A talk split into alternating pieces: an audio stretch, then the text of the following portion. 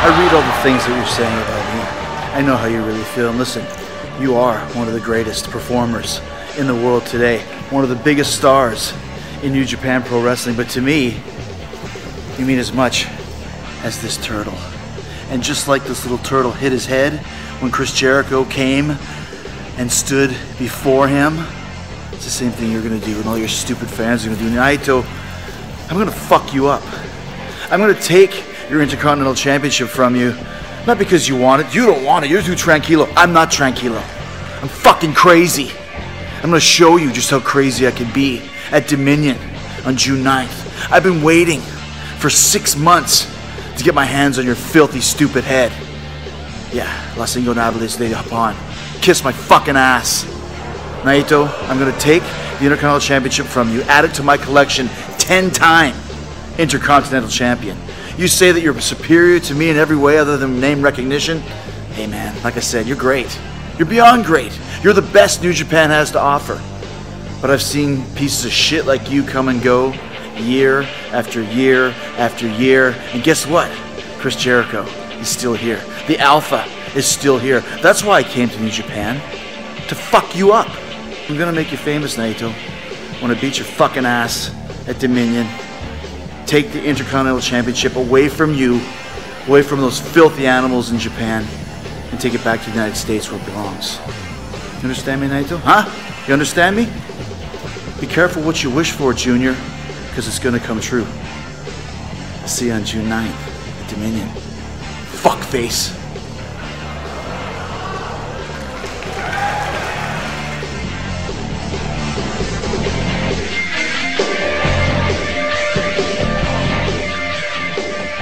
Ladies and gentlemen, hello and welcome to another edition of Just What the Internet Needed More of. That's right, it's a wrestling podcast. It's another wrestling podcast. It is called Top Marks. It's another wrestling podcast called Top Marks.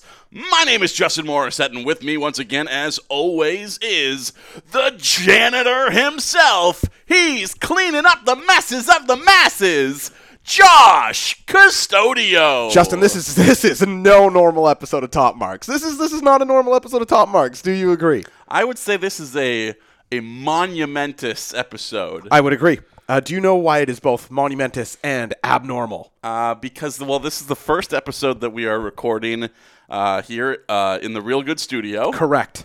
uh, which is a, a fun thing as well. and uh, amazing. you know, we set this up, or you know, you and John really did the most most There of the was- work. there was- John did most of the work. you did a- helped. yeah, yeah, yeah. He was getting on me that I didn't. the, no, he's like, no one offered to help. It's like, well, you didn't even ask me if I wanted to. I, Well, this- I would have loved to. so who's so who's right in this situation? I don't know. this is. But either way, I mean, Lord, what I mean, a what clearly a place to he record. asked you. So how did that happen? I offered to be clear. I'm not trying to cause any rift between you two, but he was like, "Oh, I'm setting up the studio tomorrow," and I was like, "Oh, do you need a car to like help bring anything back from IKEA? Because I have a you know a vehicle that can help move Yeah, yeah. big that's things." bigger than his. That's right. So he was like, "Oh yeah, yeah, come come along," and this sort of thing. So I guess in a way, the two of you at no point thought, hey, what about our other friend? I, I mean, I, I think we went at like 9 a.m. So Okay. sometimes that I, that I'm, I'm a new man, but I get up at 3.30 every morning. are we going to talk about this on the show? yeah, sure. Because the Euro, owed a big congratulations. Well, it's not official yet. oh, But I mean, it's it's unofficially official. can we still congratulate you? Sure. Congratulations, my friend. And maybe you, I'll talk about next week why Okay. I'm being congratulated. Well, there's a great tease and a hook. And Justin, if they weren't hooked already, welcome to Top Marks, ladies and gentlemen. This is a wrestling podcast where Justin and I, every week, we sit down and we talk about the three! biggest topics in the world of wrestling. And Justin, this week, it is a return to form. We do have three big topics to talk about. I don't know that we're going to do the full 15 minutes, though. Maybe not on the round two, I think it is, but I Yeah. think the other two we got we got half an hour of content there, a couple chatty Cathys like you and I. Do you want to know what the three rounds this week are, I, Justin? I would love to know that. well, to pull back the curtain, I think you already know, but uh, I'm going to tell you anyway, Justin. In round number one, No, I just show up, bud. Christopher Matthews Punk, nay, the confirmed this week Chick Magnet Punk has had quite the week. He's had two battles, one in the courtroom, one in the octagon coming up. See, he said that though. I think he's still saving face. I think we all know what CM stands for. Chicago made. No. Tell me. Chronic masturbator. Ah, who could deny it, Jay? Mm. Well, I've heard some. Let me just tell you some of the backroom stories about CM Punk can only confirm what yeah, you're he's saying. trying to and- say he's a chick magnet. Yeah. No, bud, you're not. That's why we know what. Yeah, Yeah, this chronic is- masturbator over here. It's interesting though, because I know that this is a play on uh, how my nickname in high school was CM Josh for that reason. so uh, indeed, on we move. Justin, we're going to talk about CM Punk for 15 minutes. Something I'm very excited to do because uh, during the duration of this show, we haven't got to talk about him. And he's a guy who we Yeah. both hold uh, pretty I mean, near and dear. we we mention him on occasion. That's true. Yeah. He comes up I- every so often. Uh, who, who could talk about pro wrestling without him? But I don't think we've done a round involving CM Punk before. Have we a full 15? no. So that's very exciting for me. And round number two, Justin, uh, I don't know if you know this, but uh, Raw sucks right now. And I think we're both experiencing, and not just us, but I think the wrestling world at large is experiencing a little bit of WWE fatigue. Do you agree? Big time. Uh, why don't we dissect that for, for some time, see why that is, what they could maybe do about it, and what this means for our relationship with wrestling going forward? It's also an opportunity for us to kind of make a full disclosure because in the past, and certainly when we were starting this show, Yeah. uh, I was ripping uh, certain podcast hosts for uh, you know, maybe not listening uh, or not watching rather the product week to week, Right. but still behaving and acting as if they had watched it Yeah, when this is- clearly they had not. I think and it's- I'm not doing that. Exactly. I think you're better than that because you are admitting right now. That, well, maybe we'll we'll save We'll the, save it yeah. for the round. But you have a confession to make, my friend. I do. And in round number three, Justin, I don't know if you've ever I'm here heard of to the, seek forgiveness.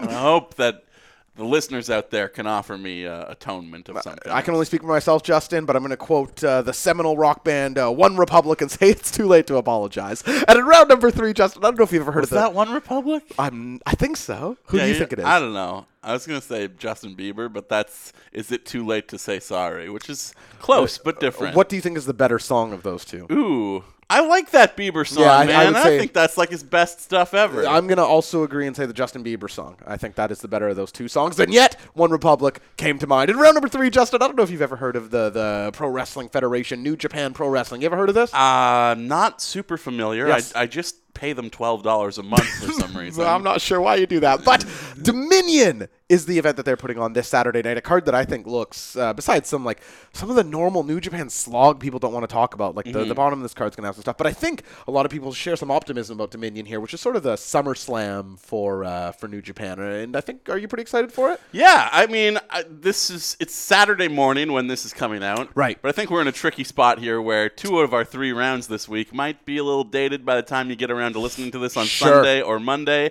Dominion will have already happened. Yep. But hey, we're just going to get you excited to maybe go back and watch it if you didn't stay up all night long like some kind of shit-eating wild man on Saturday night. Yeah, for, for New Japan, I don't feel like it, it bears the same load as WWE. Like on a WWE week, if Money in the Bank was on Sunday, it's like, we gotta have the show up by Friday. For sure. Uh, but for Dominion, I, I, are you gonna stay up till 3 a.m.? I on start might. I've time? been talking about it with some friends. Really? Perhaps going to North Van and watching it all night like we did with uh, Wrestle Kingdom. Is that invite extended to me if I want to tag along? Yeah, Possibly. Oh wow, not a not a surefire thing. Okay. Well, I know you got you got your own things going on with the CM Punk fight this week, I got so my I don't pal. want to step on those plans. but you're invited. That's a completely but different. I'm working. Okay, well, fair enough. Justin, those three rounds each for 15 minutes, plus uh, the return of Keep It or Kick It, and uh, I A don't little, sh- a little bonus round. Yeah. Yeah, in between rounds two and three, we're going to do something a little special thanks to one of our very lovely listeners. because this is not just a special episode or a different episode or a monumentous episode this week, Josh, simply because we are recording in the Real Good Studio. Certainly not. It is also a monumentous episode because for the very first time in the history of Top Marks, you and I have received fan mail, I guess. gosh, oh my gosh, is the Justin. Uh, only way to that can be we can put it. And I I, I feel like that is like reductive a little bit. I feel It- it- it's bad much- uh, reducing it to that because clearly uh, the good boy Craig Campbell at fruits are edible. is uh, is I, I consider him more than a f- Of course. than a fan. Yeah. I, I consider him a friend. unquestionably. But this is this is. I think calling it fan mail is. I get what you mean. You don't want to be, you know, insulting, but I think that's what it is. We got someone, Craig, who's amazing and a friend of the show, definitely a hashtag good friend, sent us a package. Justin, He did, he did. And now in that package, uh, Craig obviously is a big time home brewer. I don't know why I said obviously. You might not know that already. I knew that already because this is not the first time he sent me beer. Yeah, in let's the be mail. clear. It's obvious to you. Yes, Yeah. he sent uh, Stefan and I some beer to drink during real good shows uh, in years previous. But this one was a little different because those bottles were, you know, we we're happy to have them. A- Yeah. Eh. A, nice, charming, thoughtful gift. But they were blank. They were unlabeled. They were they were unbranded. Let's be honest. They were they were a rookie tier compared to what Craig is ki- cooking up now. And this time, he has sent us uh, labeled, branded beers from Fruits Are Brewable Brewing Company. my favorite brewery. And this is the hashtag good friends Belgian double. Bud, we're on the label. Craig- It's you and me. We're a beer, bud. Uh, y- uh, Justin, you you know this about me. Uh, I'm a man who uh, I guess you could say uh, uh, greatly loves drinking beer and uh, in in lots of quantity. You? Uh, you know, I- once in a while. but- Get outta I- I don't here. mean to pull back the curtain too far, but uh, No. this this, uh, this freaked me out, and in like the best way possible. When you, uh, for those who may not obviously don't know our relationship, you text me. We were waiting for Craig's package. You say it's here. You open it up, and you just send me a message, and you go, "Bud, well, we knew that there were beers in there. We didn't. So I. So I he he, he kind of let us know that in advance that he was sending us some beers. Yeah. Uh, so I was like, I gotta open this thing, and get these bad boys in the fridge as soon as possible. But I also felt guilty because Uh, sure. I know it's an issue. It's been an issue on Real Good Show. Right. When we get mail, if I open it on my own, the other guys get mad. They're like, "What are you doing, bud? That's gifts for us." Uh, No, you did ask me, which is very nice. of You You said, "Hey, can do you mind if I open this package?" And I was like, I was so eager to, to know what was in it. I was like, Mm-hmm. "No, please, by by all means." Now, the beer was not the only thing in there. Hashtag good friends beer.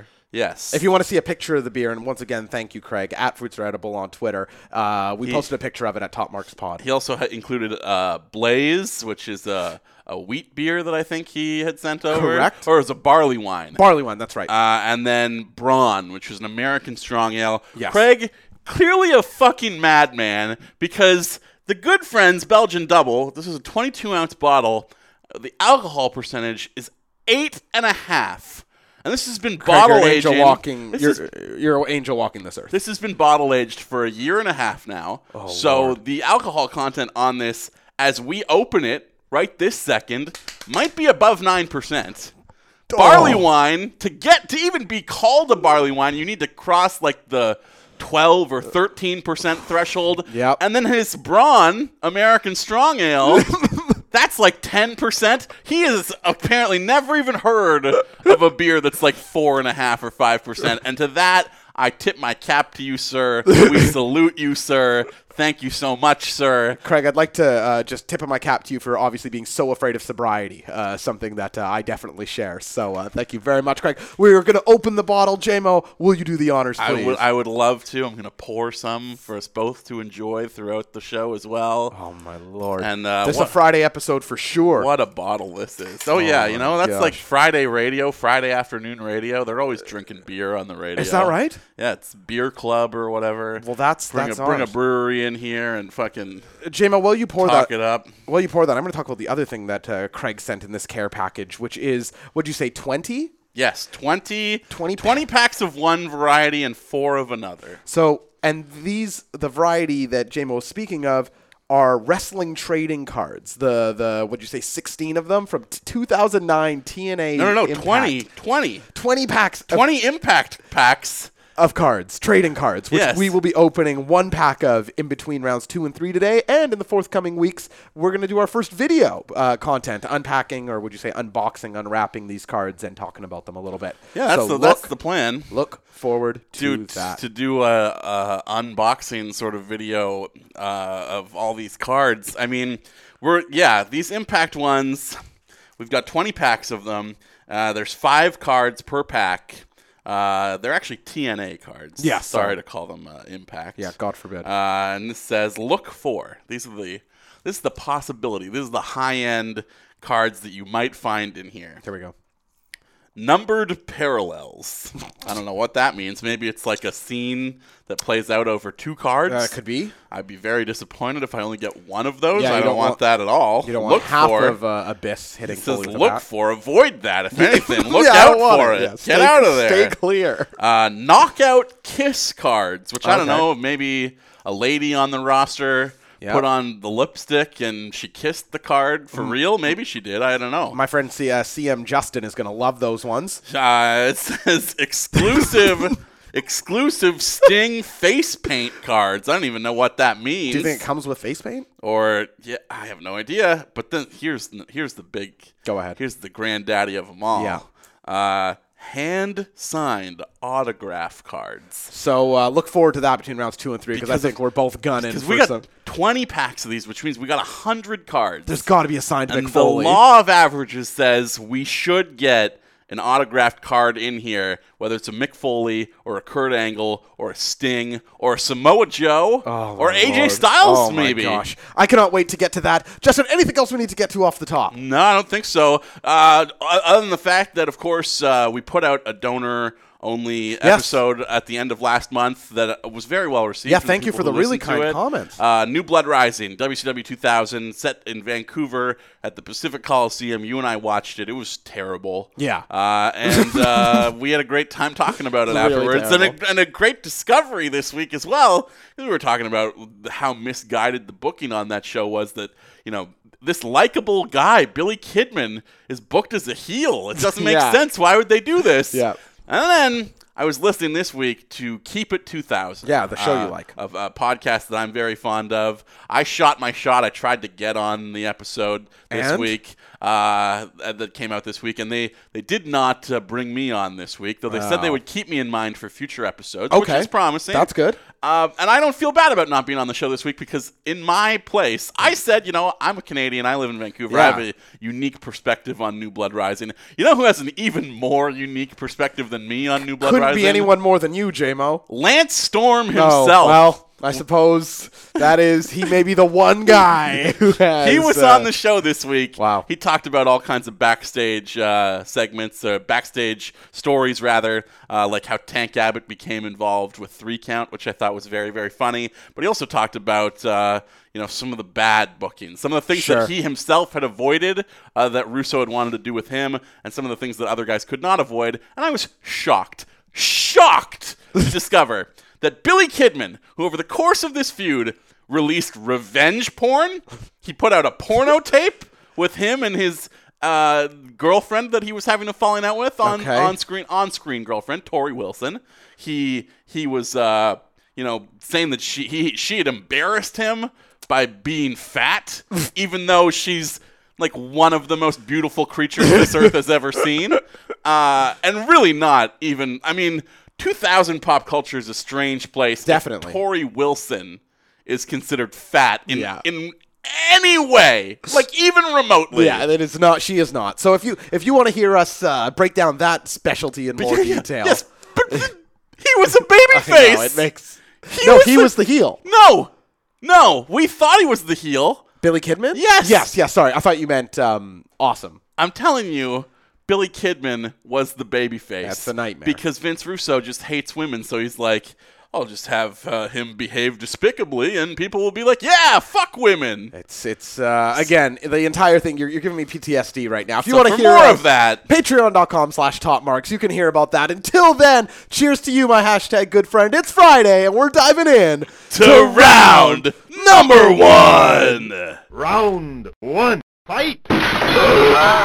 Philip Jack Brooks, better known by ring name CM Punk, is an American mixed martial artist, comic book writer, and formal professional wrestler. Currently signed with the Ultimate Fighting Championship. Yeah, I never read his, his run on Thor. Yeah. Did, were- did you feel any any want to? Yeah, kind of. Just Yeah. check it out because I know, you know, he's kind of a, a, a man with similar geeky interests to myself. That's right. Uh, and that's, I mean, how you know, the, all all current comic books and comic book uh, movies and Star Wars movies, it's all like fan films, Right. Basically, Yeah. It's just like I grew up with this thing. I like it. Here's what I would do. That is weird to think about, and in some ways, I think uh, a lot of people you become such a hardcore fan of something that you do just like seep into that world a little bit, like it becomes a bit of your DNA. Hmm, like for example, I grew up as like a hardcore fan of like CM Punk. Oh, man. And if I was to have like control of that character, I'd probably move him back into wrestling. I'd forget about all this MMA stuff.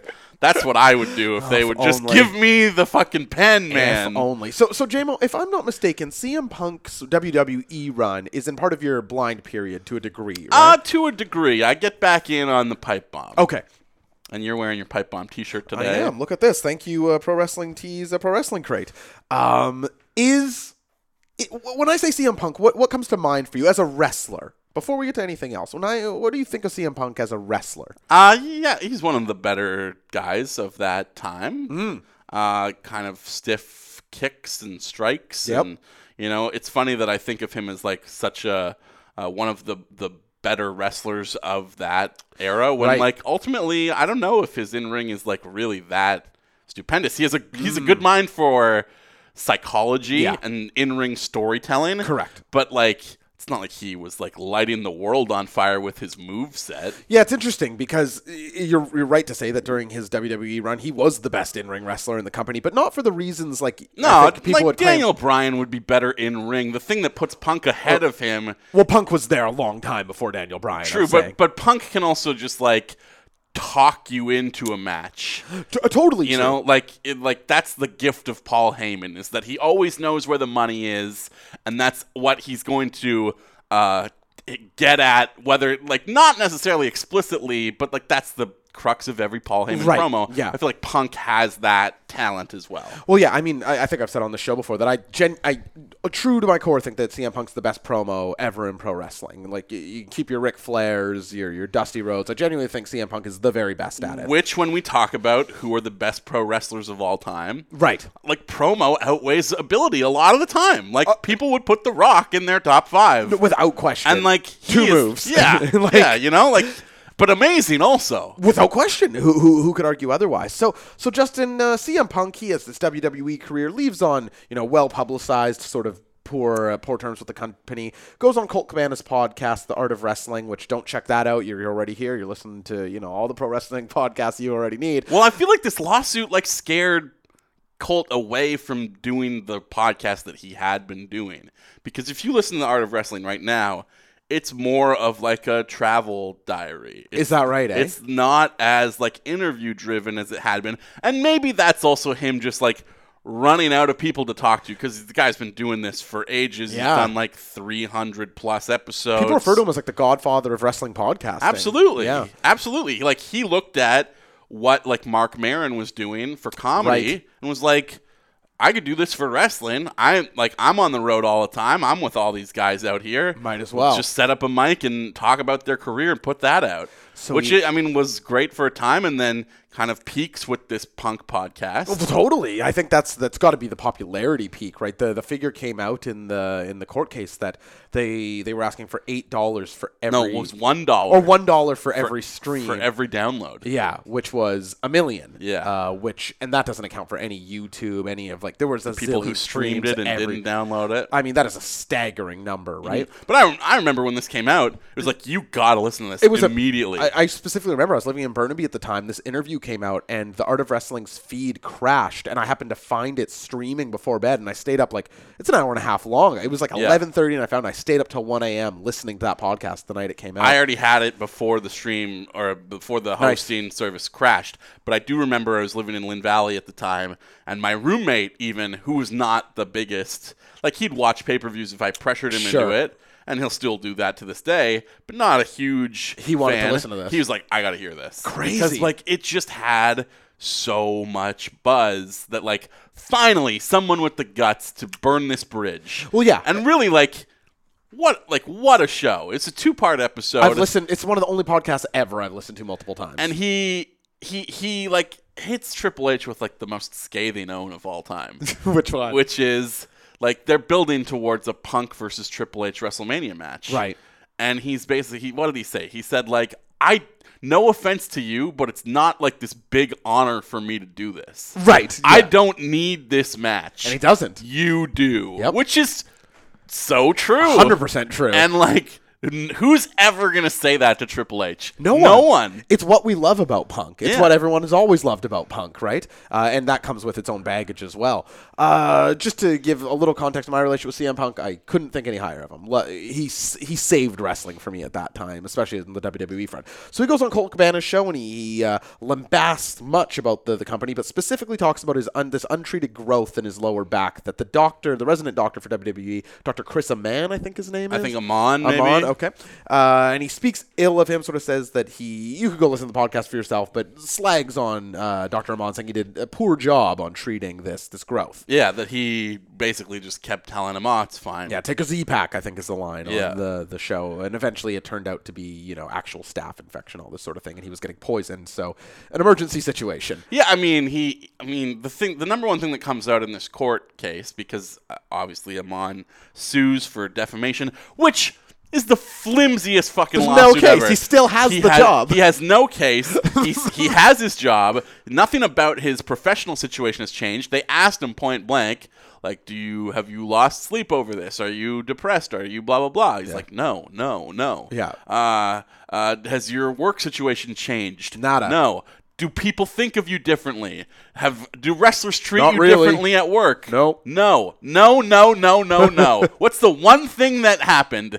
Oh, well, the podcast came out during American Thanksgiving. And he's like, Well, I heard about it on the Sunday of Thanksgiving, and somebody said something mean about me on Twitter, and it just like ruined my ability to be able to focus on turkey dinner with my family. Yeah, shitty kitty you're s- motherfucker. You're, suing for fucking millions of dollars because you had one bad day where you couldn't think about turkey dinner. Yeah. Fucking boo hoo, piece Yeah. of shit asshole. Yeah, shitty kitty motherfucker. It's not no one's no one's crying for you, Chris. Uh, but this week, Justin uh, Colt Cabana also involved in this lawsuit. Yeah, because and this is which seems insane. Yeah, to I me. mean, this is kind of the big interest of this suit is like they are holding Colt Cabana personally responsible as the interviewer right? The platform it came out on for effectively. things that he, his subject said, which Yeah. means like you know I that you and I or anyone who does digital content, if we interview somebody and then publish it,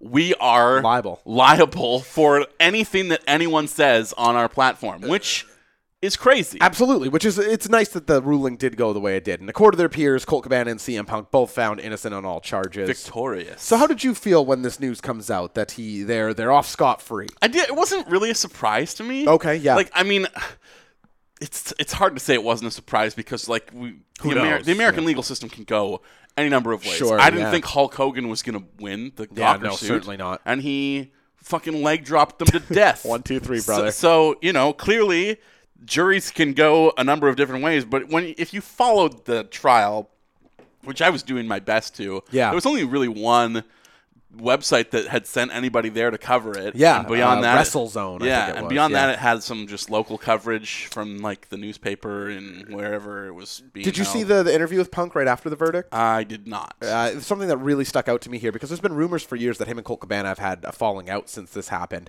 I thought it was really nice where he was like, they read Colt's verdict first, or he refers to him as Scott. He's like, they read Scott's verdict first, and I was so worried about my buddy. And when when they said he was innocent, the weight was already off my shoulders. I thought that was really special, and that their the relationship, which has been well documented throughout many different uh, trials in wrestling, you know, one of the seminal feuds on the Indies for years, uh, or matches at least and very nice to to know that they are at least on good terms now. So Justin, that is not CM Punk's only challenge this week. no, He- because he, this was going on Oy. all week long. as he's trying to cut weight. on like the last week of training before he fights on Saturday night. Yeah, he's fighting uh, Mike the Truth Jackson this Saturday at UFC 225, and uh, I think a lot of people. And look, the truth prevailed in court. Maybe it will. maybe, maybe it will in the ring too. I hadn't thought of that. So either CM Punk is going to go two and zero this week, or the truth is going two and zero. Either way, it's a victory for yeah, mankind. yeah. Wow, Uh, Foley's not in the match, man. Come on, Ah, very good, uh, Jimo. When you're you're that'd not, be ridiculous. No, I'd be more into it. Jimo, no, you're, if Cactus Jack came in in the middle of a UFC fight, Oh, I wouldn't like it because I'd feel bad for Mike Jackson, CM Punk, who would get fucked up by Cactus. absolutely. Let's be honest. Uh, no, Justin, you're you're not much of an MMA fan. I think some of the big fights you sort of get interested in is like a big event. I Oh, like but- when GSP came back. Sure. Sure. Or like if Brock is fighting. Yeah, the- the And real I big don't. ones. I don't even want to watch Brock fight. I'm just curious how he will do. Right, oh, yeah. because how that like it affects his perception as a pro wrestler. undeniably. basically. When CM Punk fights, so you say GSP pulls you in, Brock pulls you in. Does CM Punk have any of that pull for you when he goes over into that world? No, it's like it's more of a sideshow. You Okay, know? yeah. In that way, it feels like a Bellator sort of thing because that's their yeah. whole appeal is like. That's funny that you know what's that, but the- yeah, totally. What's the weirdest thing we can book? Uh, or that was their thing for a time. I'm so before, surprised like- that you know this. Before yeah. people like died in their ring. yeah, Kimbo and Dada. Yeah, they literally both died. Dada 5000 had a heart attack. Yeah. That's in the ring. Shocking. Uh, so you know, it feels more in line with that. But I mean, also, it it clearly it, there's interest there. You know, Yeah. there's a curiosity. to See, like, what's this guy been up to since he left Totally. WWE? How's he gonna fare? Clearly, though, after just seeing him get destroyed by Mickey Gall, the interest is much less. It's so interesting So- though, as somebody who I feel like I have a foot sort of in both in both camps as I follow MMA very closely too. The the fan base and the media are covering Punk in such a different way in this one. I don't know how much the court case has sort of given him this goodwill, but it feels like people are really in his corner this time relative to last time. Like they've seen this guy get just embarrassed on the biggest stage and that he's like gotten back up again and he's going to give another kick at the can. I think people are like genuinely respecting the guy this Well, time. it's like resiliency, you know. You want to see that in any fighter. Uh, definitely, the ability yeah. to It's a kind good of point. scrape yourself up off the mat and get back out there and do it all again, even even if you don't belong there. Uh, Yeah, and I mean he doesn't. That's that's the the the long and short of it. Uh, it it's it's interesting to me though, JMO, as, as this all relates because people inevitably all these interviews leading up, there's been questions about if he's going to appear at All In after this, saying you know you've you've got the WWE thing cut and taken care of, you've got your fight this weekend. Are you going to be at All In? And he is just flatly now, saying. here's the thing, though. Okay, you say what he said. Well, he just keeps saying, no, I am not, you know, all this sort of thing. But Punk is such a pro wrestler. So innately, when I see him talk and he looks in the camera, he's like, no, I'm telling you, there's no way. I'm such a mark that it only ramps me up being like, is he going to be there? Because if he was gonna be there, it's clearly a surprise, Right. And so a fucking interview where he's like literally just walked out of court, Right. is not the place where he's gonna be like, by the way, look for me September first at All In. the best in the world is all in. Yeah, I mean Cody has said things that are kind of quizzical, also that make me feel like it is still gonna happen. Uh, What, like what? But uh, let me just see if I can find this. Sure, okay. Uh, but but for me, the the appeal to All In, especially in Chicago, with even a CM Punk appearance, it goes from something that I think is going to be you know special to something that is seismic. Even if he just comes out there, cuts a promo, and because to me that's just some acknowledgement of him not having completely cut ties with the wrestling world. Do you know what I mean? It's like it's like this glimmer of hope that maybe one day he will come back. Because as much as I dig having him back in the media, just relative to a UFC fight, it's nothing compared to watching him wrestle, which I am dying to see again. Okay, so here's Cody Rhodes. 'Kay. He says, We want him to win his fight against Mike Jackson on June 9th. First and foremost, we want him to win his fight. I want to go, but it's Chicago, so obviously there were discussions of Punk. On the same, you know, different side of the coin is that's cheating. We said we could draw 10,000 people. Let me draw 10,000 people. So I told someone, I said, We're not going to tell you if Punk's on the show. Oh. And they're like, Aw, they're milking it. No, we're not. I'm not going to tell you. It's ours to draw or not draw. And if Punk wanted to be a part of it or wants to be a part of it, of course, he's unbelievably welcome. His city and the wrestling world never, ever has given up on Punk. Never has given up on Punk. That's to speak to the body of work and equity he had with him. Wow. So who knows? Well said by It's Cody, Rhodes. There. So that kind of seems like, well, I don't know. Will, like, how will does it adjust he? the experience for you if he's there? I mean, I think I think if he is there, we've talked about it that I don't know that he'd necessarily work a match. That might be the angle that comes out of it to set up all in too. But do you think he's going to win this fight? No, but I am cheering for And him. I don't think he's going to either. And then if he doesn't, are we ever interested in seeing another CM Punk MMA fight again? Because if he can't beat like the lesser opponent that they've lined up for him, he can't fight the lesser opponent, beat the lesser opponent in the UFC. If he went to like a regional that they showed on UFC Fight Pass, their online streaming service, and he Yeah. would fight like some actual people who are just starting out and maybe someone around his age, maybe he fights the coffee boss. David Booker, my guy, JMO. it. That's it for round number one. I am going to jump now into a game. called called Keep It or Kick It. Oh yeah. James, JMO, do you know how Keep It or Kick It works? I think I'm familiar. do you want to explain it to the people? Yeah, every single week you or dr- you know most weeks anyways, it's it's a it's a game that comes and goes. Sometimes, yeah. You uh, draft up a list of 20 to 25 or so uh, ideas, things that you just want to float out. Mm-hmm. That's right. possible possible booking scenarios, uh, people coming back, people leaving. Yes. all these different things, and you ask me the key question: Do I wanna keep, it Keep it or, or kick kick it? Kicking it, of course, means I hate it. I want to get it out of here. Keeping it, of course, means I think it's the greatest thing I've ever heard. Let's see more of that. So, with that said, it's time to hit the music.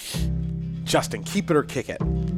Austin Aries returning to E. WWE. Uh, kick it. If they're only going to put him back in the cruiserweight division, I think he's better doing what he's doing right now, man. He is lifting up impact. Neville joining Bullet Club. Ooh, well, he'd have to get out of his frozen contract. I don't know that that's possible for him right now. Sure. Is he not just sitting inactive? Like letting Uh, It's the like time- it's like the Daniel Bryan thing. If he doesn't work, the contract doesn't advance. Oh, bugger. So he's got another year on that, and they're just gonna freeze him out as Oh, long as Lord. they keep having these conversations like. Oh, things appear to be progressing. He might come back, and then it just falls apart again. So, would I want to see that? Yes, keep it. Do I think it's possible? No, kick it. Dalton Castle to NXT by the end of 2018. Keep it. A Mick Foley GM return. Mm, kick it. Omega Though they Okada. do need to change. Yeah. Kurt Kurt cannot continue. I have to agree with you. Uh, Omega Okada five headlining All In. Ooh. Yeah. Yeah. I mean, All In seems to be this card where you see these matches that you'd never get to see somewhere else. Right. So I don't know that that's the best use of either of those guys. Sure. And having like would I want to see it? Absolutely. Yeah. Is it's the- a worthy headliner. Yeah. So in that sense, I don't know. Like, would you rather see Omega Okada five or like Okada versus Mysterio? Okada Mysterio. Yeah, probably. If me for, too. I mean, like, th- there's always going to be something that- in this tour to be able to be like, I saw an Omega Okada, but you're watching them, you're getting that experience. I, I think I said on the show the other week that I was surprised at sort of the lukewarm reception to Okada Mysterio. I thought that that was like, I like you said, I think All In needs to be it's these a like dr- it's an meetups. impossible dream match that you're never going to see anywhere else. Yeah, so uh, I, I don't know. Maybe I'll take flack for this, but if I were going and going to be in the arena, I- I'm not dying to see those two wrestle each other because by that point you'll have seen it four times. But it's definitely a worthy headliner by any metric. I fully agree with you, and in that sense, I'm going to say kick it. Top marks covering CZW pay per views. Oh wow, I- do they have pay per views? Yeah. yeah, every month, No, uh, four a year. four per year. Yeah. sure, yeah, yeah, keep it. Let's Yes. do it. Uh, do you want to do a bonus episode of Tournament of Death? I don't know about that. Okay. Uh, Gilberg resurrecting. Uh, yeah, I mean, it came out this week that Gil died. I didn't know that. yeah, he uh, he he's he just he passed away unfortunately. Well, good. He uh, had uh, uh, kind of vocal modulation disorder, which is why he never sounded, Sounded the the, same. same way twice. And uh, it was terminal. He he died. Gil having a resurrection. Uh, keep it. It's it's wrestling is comics. No one's ever really dead. Pete Dunne versus Velveteen Dream for the UK Championship. Ooh, keep it. Cassius Ono call up by the end of the year. Yeah, yeah. Because I like, is he just gonna be in NXT forever? Is he gonna be like one of the, like a like a player coach sort of thing? That's always kind of the sense I've gotten, to be honest. which m- isn't the worst use of him. No. Like it's it's it's probably pivotal to have somebody like that there. He's kind of perfect for the, the training portion. Like, talk about a guy who can do everything in ring. At the same time, like I love the guy, would love to see him on TV. Uh, and Raw could definitely use people that people are interested to see right now. Oh, Shit. So a Cassius Ono call up. Keep it. Roman Reigns answering the Seth Rollins Open Challenge. Ooh, yeah, absolutely, dude. Man, I'm, brainer, I'm right? like neck and neck. I have a hard time. If you were to ask me what is the best WWE match of this like era, Sure. it's like everybody will point to 2015 Royal Rumble. Mm. I honestly think Seth and Roman at Money in the Bank might be better. It's really good. There, there's no denying it. It is clearly like the best singles match on the main roster since Punk, Punk Cena? and Cena, I think. On the main roster, yeah, I think you could really make that case. Uh, I'd have to maybe think about it a bit more, but I, I don't think that's like insane or anything. So yeah, keep it for sure. No way, Jose. You know the answer in your heart. I know, but like, You when, know it. But when we went to that house show last Yeah. summer, it's such a good act for a Yeah. live show. Unquestionably. as the opener, he's always going to get you fired up. You're going to feel so good after that. Yep. And like, I, I don't understand how crowds can be so into him in person, and then on TV, it's just nothing. Just dead. yeah. So like, you know, I know in my heart that the answer is kick it, but part of me wants to say keep it because like I've seen it work. I've been Yeah. a part of it. Yeah. I've, I've caught the fever, bud. I've clapped. I've sang. Uh, I've danced to it. It's fun. He's fun. He's So- a he's a good worker too. Like he could be repackaged into something else, He's bigger than you think. Yeah, too, which I oh, think is for- for interesting. sure. So no way, Jose. or or like turn him heel, make him just like Huh. this killer, this like that could be interesting. yeah. It, it would be it'd, it'd be kind of jarring. They'd have to do it right. You know what I mean? Like if he just showed up and was a dickhead, all of a sudden it make no I sense. mean, John and Way always joke about the fact that he should be like a Colombian drug dealer or something. Which, like, I honestly, That's pretty I good, think actually. there's something to Yeah, that. I Like, actually- that could work I'm really kinda with well. you. So yeah, let's keep him. Samoa Joe versus Big E. Oh uh, yeah, absolutely. Give give it to me. You know, we talked about during after the draft all these s- possible Hoss battles on SmackDown. I Mm-hmm. think that's one of the biggest ones for sure. So I absolutely would keep that. Canadian Destroyers. Keep it. Tommaso Ciampa's entrance gear. So you know that like big jacket he wears, sort of military looking. Yeah. What do you think of that? Mm-hmm. I like it. It's, it's intimidating. Normally, I try to not jump in on the keep it or kick it's, but this is one that I feel kind of strongly about. I don't, I don't feel like it fits him for some reason. I don't. I like the jacket he itself, needs. but I feel like he's such a like small man. Otherwise, Okay, That it- yeah. there's- He needs something visually to seem intimidating. I think yeah, maybe I. I mean, he just looks mean, obviously, and he's a great heel. Don't Sure, get me yeah, wrong. one of the best. But y- yeah, he needs some kind of entrance gear, and I don't know. I feel like militarized stuff gets overplayed a lot. Yeah. obviously with like Chris authors Daniels. of pain and Yeah, you know. authors. Uh, but yeah, I, I don't. I don't mind it. I like it. Keep it. Paige as SmackDown GM. It's been up and down, but Yeah. I, I think the ups are more than the downs. I think I thought she'd be better, Yeah. um, but she's not doing horribly. I don't think. Um, uh, she's not, she's, some weeks she's not even on the show, right? So Most weeks it feels like. Uh, but I, like, do I prefer her to Kurt Angle? One hundred percent, Definitely, right? absolutely. So. So? keep it. Goldust headlining next year's Hall of Fame class. That means he's retiring. Yeah. Uh, I'm gonna say kick that then. The idea, But Gold Dust as Raw general manager, that's interesting. keep that. TJP. Keep it. The- e- I feel like he's he's limit like his upside is not Yeah, like he he's not he can't talk on mic. but his in ring. But his in ring is spectacular. There's always going to be room for that. people underrate his in ring to such an insane degree to me. Like I when you see him and Grand Metalik in any capacity in the ring together, those guys refuse to do anything but spectacular, kill. spectacular. Uh, the idea that Naito is the coolest Lij member. Yeah, you you want to say evil or someone? I don't know. I'm, I'm wondering what you think. I think yeah, I think Naito is for sure the coolest. I like I like Hiromu also, but uh, yeah, Naito, he's the greatest. I love the guy. Keep it. Matt Riddle never signing with E. WWE. Mm. I mean, I we've I've talked in the past about wanting him to be kind of like a modern Ken Shamrock Right. sort of thing. Yeah. like a, a just lethal competitor sort of gimmick. Yep. and that could work well, but he could also probably make a really fruitful go of it on the Indies in this current structure as well. So. Uh, you know, would I rather see him be a killer on the Indies than watch him get like a comedy gimmick in WWE? Get lost in the mid. Absolutely. So yeah, keep it. Sure. And finally, Brock Lesnar as the Intercontinental Champion. kick it. Brock Brock touching any kind of gold uh, is is it's just so it's I'm done. I'm done. And that Can't do it anymore. was keep it or kick it. Probably the longest keep it or kick it we've ever had because those were some meaty topics to discuss, my friend. Thank you. And now that you it's did been well. uh, and now that it's been kept or kicked, we'll jump on in to round number two, numero dos. Round two. Fight.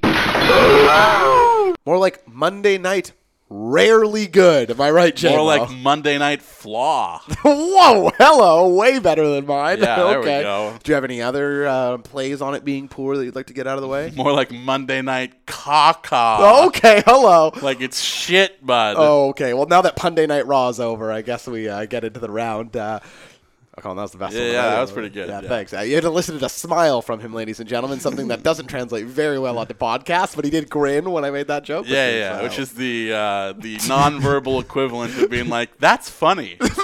yeah, that's that's uh, you sit with like a table of comedians. It's Yeah. like, oh yeah, that was really funny. hilarious. Yeah, yeah, wow, thank you. Yeah. Mm-hmm. There's a way to do that. You laugh.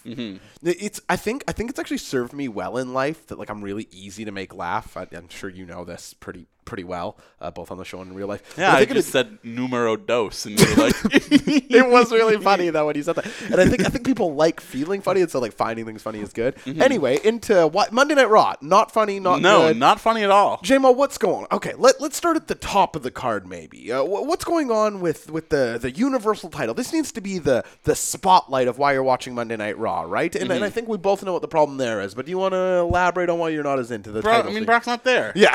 no, he's never there.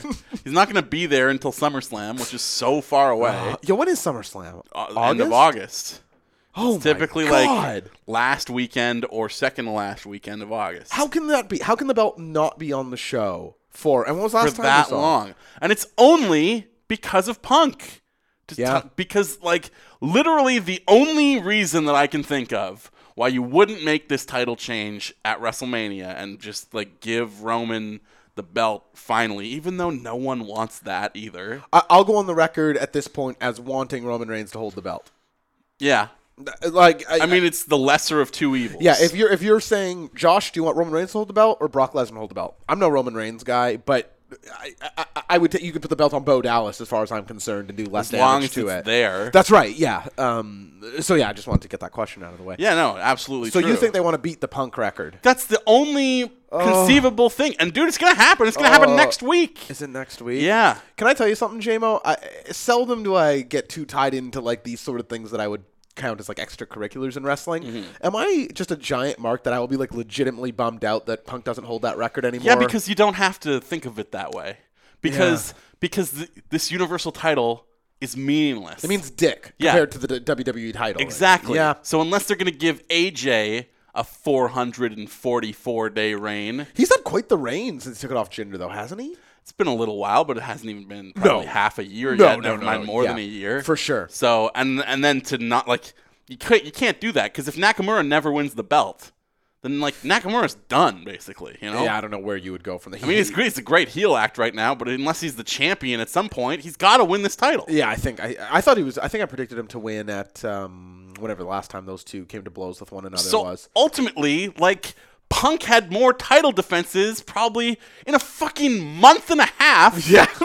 in six weeks Have I talked about it on the show before? than Him- Brock has had in like the whole time that he's been the champion. So who fucking cares Yeah. if technically he broke the record? The record only means as much as you want it to mean, Right. as it means to you. And Brock's reign means nothing to me. So Yeah. who fucking cares? it, it's so strange that you know I, I feel like they've done so they've undone goodwill with brock because i feel like it wasn't that long ago him and samoa joe had that you know great build between mostly Heyman and joe but but i was very pumped if you recall for for joe and brock Not and a I thought bad that- match. no i mean a short match but i thought it delivered in spades i really enjoyed a that short match because yeah everybody had to take one F5 and then be pinned. Except Roman, who took like five. no more than that at greatest royal rumble Seven? seven i think seven or eight yeah you just So, i mean barely even so matches. is Roman eight times the man that Samoa Joe is?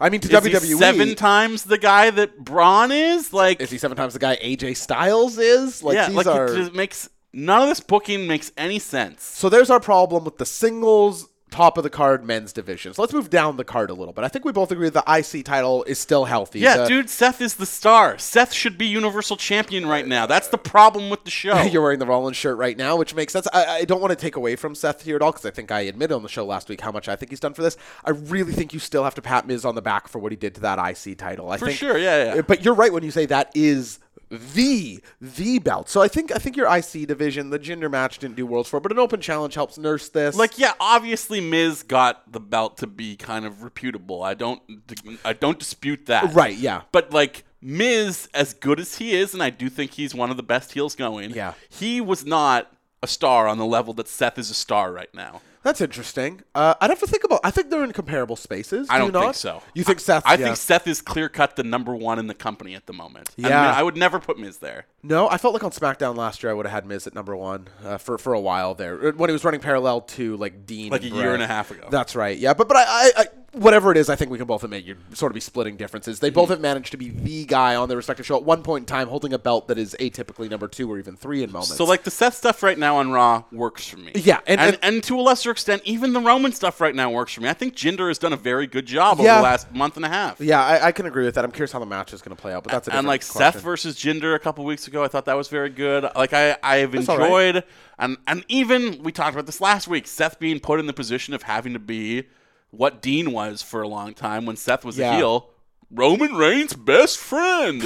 like it's not, course. it's not bad though. It's working. That is that is working. Yeah. The problem is it's the only thing on the show that works. yes. So let's And this move- is a three hour slog every fucking week. And man, I got to tell you, like, I don't want not to like skip over breaking down every single element of the sure. show. Yeah, yeah, yeah.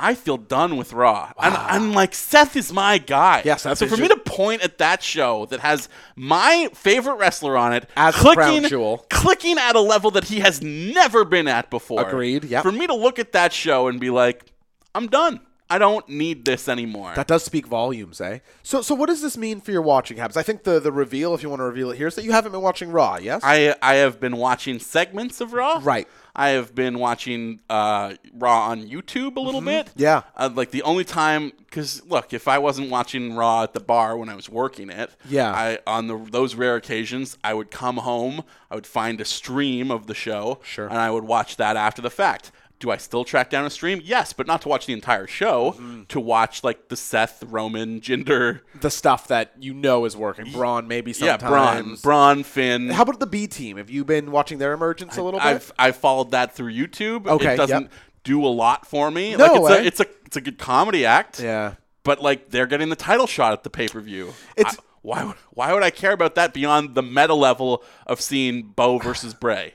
Jamo, it's so funny, and th- this is why we're the hashtag good friends because this week oh, God, I think we've both been extremely busy. We haven't touched base on a bunch of this stuff, and it- it's so funny sometimes how much I feel like we're on the same page because I see a lot of love for the B team coming out. Uh, and I- look, I I I'm one of the rare people who will say I thought that uh, the barbecue segment, like I liked funny, that. yeah, funny, funny. I, li- I didn't I didn't hate it. I I think we all knew it was headed to a food fight. Yep. those segments always do. Yeah. I thought it was fun though. I, I'd just like to say though, And there are people who will say that is the worst thing that Raw has done over the last month and can't a agree bit, with that. and that is far from the truth. I'd like to say this though, and I think people might really take umbrage with me for this, but it, but it is how I feel I- when I watch the B team in this push. I really do feel like it's a poor man's version of what Heath and Rhino did for the inaugural SmackDown tag belts. Fully agree. I, I don't. I just can't connect with that, and, and I'm Especially not. when you have Heath and Rhino sitting there. you. It's so like I, I don't know, and again, I think Bo Dallas especially Eating is bologna sandwiches or whatever. It's. I thought he was really funny at the end of that segment, just sitting there eating the sandwiches. But uh, Rhino, I mean. But Yeah. I, I thought, I, I- and I do think Bo Dallas is delivering in the role. I, I frankly don't think Curtis Axel is. I know that some people think he has like sort of this inverse dorkiness that sort of works to this gimmick. He kind of takes me out of it, to be clear. f- To be honest, I feel like Bo is like kind of naturally funny and has like a good sort of quote unquote loser thing going Mm-hmm. for him. Like he can be an upstart. I don't feel like him and Curtis is the best pairing, and I, I'm not that into the B team. I feel very on the outs with that. I feel like a lot of people are sort of like, all that goodwill that was behind Heath and Rhino then, which I did share in, I feel like people have now for the B time, and I, I'm not there. So I feel like the Raw tag division. Where is AOP? Like what? what Apparently, one of the guys in Authors of Pain is having some sort of visa issue. Oh. And so he can't travel every week, and that's why he hasn't been there, and they haven't been on TV. okay, that actually makes me feel a little bit better about it because it's been It's not. It's not that there's no interest in putting them on the show, Right. But then at the same time, you've clearly reduced this entire division, including Bray and Matt, Yep. unfortunately, Yep. to comedy acts. uh, in, entirely that that's the, the So- revival. They, so- the revival should not be a funny act. No. like the thing is that they take this shit seriously. so you're gonna bring in AOP into a division that they don't belong in. They belong on SmackDown. Yeah, I mean, the, it couldn't be more frustrating to me was seeing that. And I so- mean, look, like SmackDown is in a bit of a rut right now. Also, I've found this whole build to to Money in the Bank to be too long. There's been too big of a break between we had too much content coming out of WrestleMania Yep. between Greatest Royal Rumble and then Backlash. Yeah, backlash two weeks after that, And I think. uh, that like there was too much stuff going on then, And now- and now we're in like a dead zone where it's been six weeks of nothing. And like, Barren. and like it works for SmackDown because it's a two-hour show that can plot stuff out over that time, and, I there's- think by and large it's still been good week to week. There's also enough people on SmackDown who can deliver promos. Yes. and that say what you want, it, it matters a lot on the television because they don't give away the big match with the clean finish. So you, You need the a good people who- talker. of course. you That's why Elias is a star on Raw right now. It's not the wrestling. Elias, Miz, the- like there are many examples of this, and and for the television, that's just a truth. People don't want to say you're not getting the 25 minute match with the clean finish on TV, so you need the characters, you need the promos, and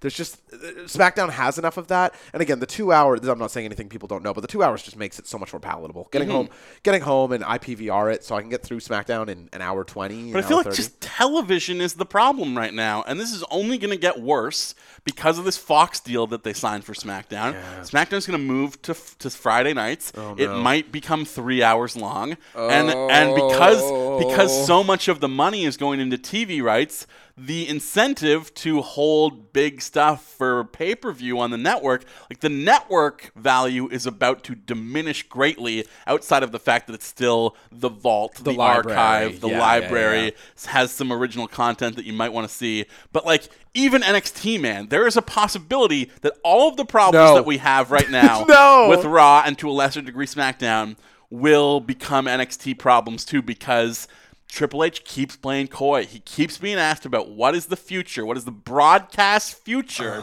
of NXT, and he refuses to give a firm answer because they are clearly having conversations either with NBC Universal or Fox or any number Fuck me. of other broadcasters that NXT could move to television. is this real? yes. Oh fuck me! And if that happens, then like everybody says, like, fuck, I'm done with Raw, but at least I have NXT. can I stop? If you there for once? NXT became Oh. two hours long, or if NXT was still an hour but had ads that made it shorter than it is right now, it I- wouldn't be as good. no, I, I I don't think you're watching NXT every week right now. Yeah. I'm not. I no. mean, I it- wish I was. It is. I- I really, if you're if you're listening right now, I really couldn't recommend it enough. I feel like a couple years ago, everyone was watching NXT and like relishing in how good it is, and I, I'm here with the beacon being like, guys, it is. It's, It's just as good right now, if not better. I am enjoying the hell out of NXT. I've dropped off on 205 Live. I haven't watched in three weeks now. Uh, Besides, I watched the uh, Buddy Murphy Mustafa Ali match because enough people said that it was good. I'm way behind, but here's the thing. Yeah. If I wanted to, I could catch up on a month and a half of NXT in the time that it takes me to watch Raw and SmackDown. Uh, Isn't that something, eh? Like that is that tells you the tale right there. Do, do you think I watched the Go Home this week for Takeover? Dude, I'll probably watch six episodes in a row before Takeover. Are you watching Takeover at my home next week? Yeah. Uh, I don't know if he wants to be staying on the show, but we have a listener who's uh, driving and going to be watching with us at the Oh, at, uh, yeah. at Beard How Five, which I'm very excited for. Um, so Justin, i- if NXT goes to broadcast television, I'm just going to tell you right now, w- won't that hurt the network's worth? Probably. But they clearly don't care as much about the network right now Yeah. when you can get a fucking billion dollars from television. Gosh, I would be so bummed if NXT moved to network television, even if they still simulcast it on the network.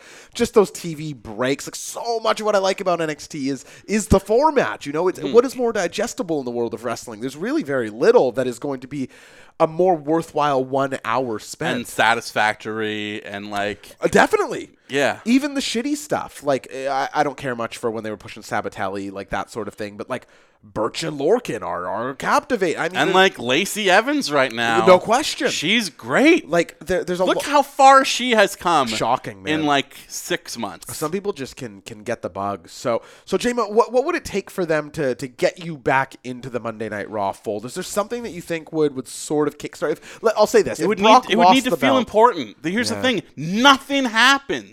Yeah. nothing is happening because Brock's not even there. We're in a fucking hole. Like we are looking likely to get Brock versus Roman four. I wanted to say three because I forgot the Greatest Royal Rumble even happened. right? Yeah. Brock Roman four as the main event of SummerSlam. You have any interest in that? Oh, that, yeah, that that is what we're building towards for the entire summer Ask- again. ask me what my interest from one to ten is in that match. One to ten. What are you feeling? 10. No, I mean, I'm, I'm being 100% serious here. I'm trying not to be hyperbolic or joking at all. It, there's no way, there's nothing they could do that would bring it above a three for me. There just isn't. I would rather die than see that match again. like unless unless we know that like Brock's got the contract or Braun's got the contract for Money in the Bank, he's cashing in. It's a triple threat instead. Yeah, I've seen I that floated. cannot see a one-on-one match with them again. I just can't. And that was 15 minutes. JMO, we're going to jump into a brand new segment. Yeah. A brand new segment. I'm going to deal you out one of these 20 packs of TNA cards at random, okay? We're both going to open one. Yes. Okay, I'm gonna now deal we're, them out. we're- we we Can are you tell kind them of- what's on the cover of these? We're kind too? of ruining it because this was supposed to be video content, And and, there will be obviously- video to come. Obviously, uh, you cannot see what we're gonna do here, uh, but we're gonna open some packs, a But couple packs. You're here. a play-by-play guy. This Yeah, I will can be- do it. How about I open one and you do the play-by-play? for- Sure. but first, I need to intro because I named this segment. Yeah? Yeah. There's no music for it, but I've named this segment. It's probably not going to be returning. But this up next is Josh Custodio and Justin Morissette, aka the hashtag Good Friends, the hosts of Top Marks, open 2009 TNA Impact Trading Cards. I feel like that needs some work. I'll workshop it. No, I have an idea. Can I give you? Yeah, float it, please. What's in the card? Hey, what's in the cards? I love it, JMO. This is why you're the master of marketing the women's Brian, Or- the wrestling Brian, the ladies' choice. Top of the card. Top cards? Top of the cards. Top of the card. Yeah. Okay, are you opening yours? Yeah. Okay, you open yours, and I'm going to do play by play. Okay. Uh, Justin is taking his very sexy hands and opening this gorgeous card. Oh, sorry, I over sexualized That's it okay, that's instantly. Okay, that's okay. Yeah, you're the he's- Mark Madden of card commentary. It's okay. It's okay. All right. All right. Okay, JMO, what do we got I've here? got I've got uh, I've got five cards. Okay, five total cards in his hand. Ladies and gentlemen, just to be clear here, JMO, on the cover of this pack, they advertise Kurt Angle, Mick Foley, and Sting. So I'm thinking uh, you've definitely got one of those three, right? I hope so. Okay, who's card number Card one? number one is Beer Money Inc. Okay, so we've got, of course, the, the tag team of James Storm and another fellow whose name is completely escaping me right Bobby now. Roode. Bobby Roode. Oh, yeah, him. Uh, did not really ring Bobby a bell. Roode with long hair looks very weird. Uh, do you remember much about Beer Money, JMO? Uh, no, not really. I, I mean, I've heard a lot about it, but I don't really watch TNA at this Uh, time. Can I give a little bit of background info? Well, on Beer I, Money? I'll give you some background info from the back of this card. what does it say? The tag team division within TNA was altered significantly in mid 2008 when Cowboy James Storm Yeah. and Robert Roode That's his name. formed Beer Money Inc., Okay. a classic union of two skilled grapplers, each driven by personal goals and team success. Yeah. Wins mean more money, which pleases Robert Roode to no end, and more money means better quality beer. Which is Storm's sole reason to wrestle. better quality beer. His sole reason to wrestle. That's fantastic. Uh, so beer money. Uh, oh, they are. Oh, I was going to talk about the shirt. Okay, they're wearing the shirt here. This was like a, a piece of. It was just a white shirt that said beer money on it. You'd see it in the cards. and then it says place the tag belts here, which is kind of a, a rip on the champ is here. Correct. Uh, card, of course, that uh, that was that John Cena was wearing. I'll also say that beer money bizarrely over at uh, a point in their career. I don't know if it was 2009, but but hugely over. Really? Yeah. All right. Well, uh, card number two here is a TNA then and now card, which means it's a photo of a TNA wrestler as a baby. and the wrestler in question is Alex Shelley, who I've never heard of. Uh, Look, you need to see this card, guys. This is he is a hideous well, baby. Oh, we're going to post this on the Twitter feed. This is this is a disgusting baby. How is Uh, his face so small? I don't know, we've He has got like some- a, a giant head and a very small face. We've got some stats here, though, on Alex Shelley. oh yeah, sure. Uh, his high school was Detroit Catholic Central, I was class of just gonna ask. 2001. Okay. His favorite high school memory was art school.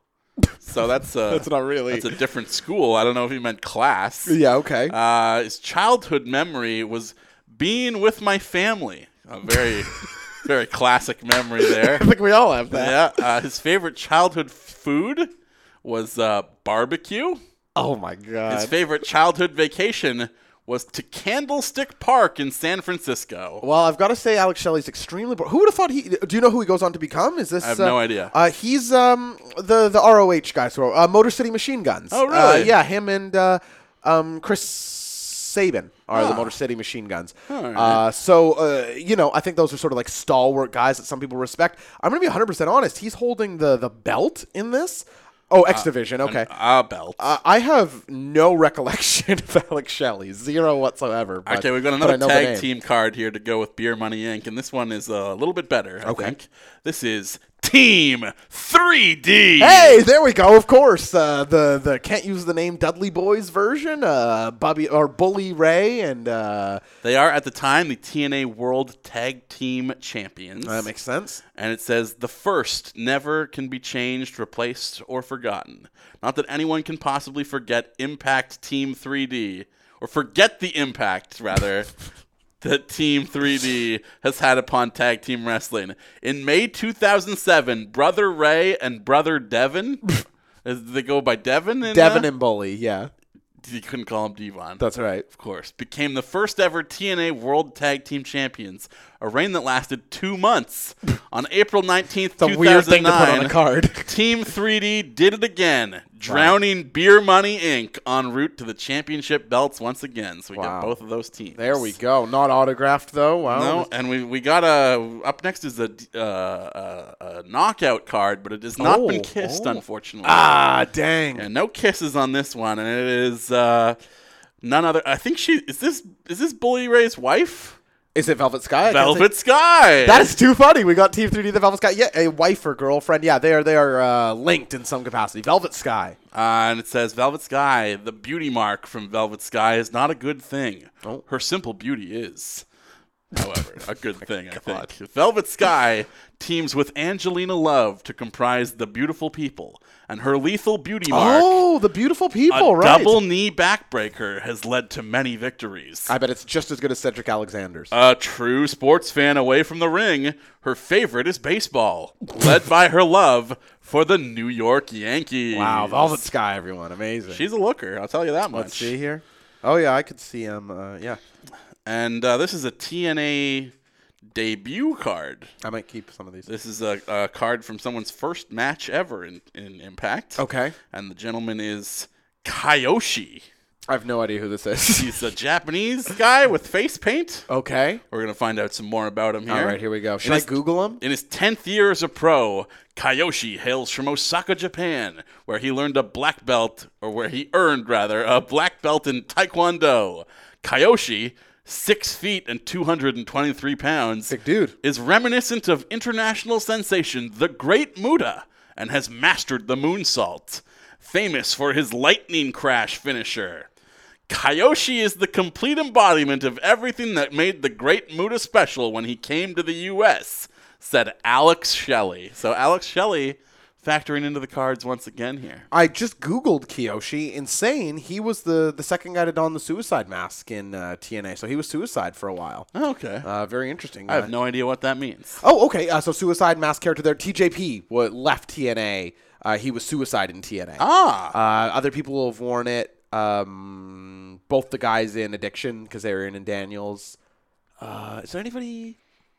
There, there, I think there's other people too, but I had no idea this. I only know it as uh, uh, Daniels and and Kazarian. Well, do you want to open a pack yourself, bud? Or I think maybe that that sa- was we'll long save enough. it? Yeah, I All think we'll right. save up for some video content. I might take one and open just for my own well being because I'm a little jealous just, right now. because you want to see if we got the the Mick Foley Should I just do autograph like card. five really quickly? Yeah, if you want to. Okay, here we go. I'm going to open the second pack Pull here. one from the, the middle of the stack. Here we go. Yeah, I didn't take from the top, you know. Let's see. Okay, this You- is You can hear him rustling with the pack, folks. He's having trouble. I'm very weak. Okay, there we go. I got uh, that is uh, an unbelievable coincidence. Suicide. That is shocking. the first card. That That is- is that is crazy. that is unbelievably why. I wish that was on video. We Yeah. have uh, suicide. I'm not going to read anything about him. Uh, Jesse Neal. Wow, who could forget Jesse Neal? Everyone. I don't know anything about Oh, that. okay, here we go. Uh, not signed. AJ Styles. Yeah, we know this guy, man. We love the only TNA Grand Slam champion in company history. Good for him. Uh, a lady named uh, Taylor Wilde. Ah, who could forget Taylor Wilde and her her really good, uh, you know, uh, yeah, lots lots to talk about. She drove the boys wild. yeah, so who could deny it? And then uh, uh, this is a, a made an impact card. It it's for Lauren Brooke, who is the backstage announcer, but it's a photograph of her and her fiance Richie, who's a commercial real estate agent. Made an impact. I thought you said made in impact. That they had. Uh, No, he made an impact. that they had. Uh, you what know, the met fuck is together. this card? Oh my god! Can I read the back of this? Please. Richie is the lucky lad. He's engaged to TNA backstage announcer Lauren Brooke. Richie, 27, is a commercial real estate agent, and the two were friends for five years before they started dating. What is this? We're pretty chill. When I'm in town, we just like to hang out and watch movies, Lauren said. The wedding is planned for 2010. Can you Google and see if they're still married? Yeah. We do a lot of outdoors stuff, such as camping. such as camping. yeah, I love that uh, classic phrase we all love to say. out Oh loud. man, I love uh, camping. I Uh, always like to say such as instead of like when I'm definitely speaking out loud and not writing something on paper and submitting it as a fucking form. Uh, to be there's a- turned into a card. There's an author who's Lauren Brooke, and that's all that's turning up when yeah, I Google not, her. not even so, if I uh, Google TNA Lauren Brooke. Let's see. All right, you you you, do- you have the laptop, so this is do. this is easier. Okay, you're, you're do. gonna fire this up. We're gonna find out the the fate of Lauren Brooke and Richie. uh, what's what what's Richie's last name? It doesn't say. Just lucky lad. I think maybe maybe Google that. Uh, Jamin, what's your favorite outdoor stuff? uh, such as camping. Yeah, gotta probably. be such as camping for me too. I would say. I love to go such as camping. Get out there, pitch the tent. Oh, a little such as. Come on, baby. All right, Lauren Thompson Yeah. Oh, okay. Still married. I is suppose. an American television personality. Now this is her real name. Oh, okay. uh, print model and voiceover actor who works for the Golf Channel. Oh. Mostly as a co-host on Morning Drive, the channel's daily morning show. It's a great name for a morning show on the golf but channel. the Golf Channel has a daily morning show. what are we doing? you haven't heard of Morning Drive? Uh, she's been a host of Top Ten Golf Now, formerly Destination Golf. Lord. Funny that TNA wound up on Destination at one point. Destination America, right? And the College Sports Minute. She's also known for having worked for Total Nonstop Action Wrestling as a backstage interviewer. But a personal life is she still you know getting down with Richie, Oh, our guy? personal life. Uh, on October 11th, 2009, Thompson announced her engagement to longtime friend and fellow U.S. UCF student Richard Frucci. Oh. They were married on January 23rd, 2010.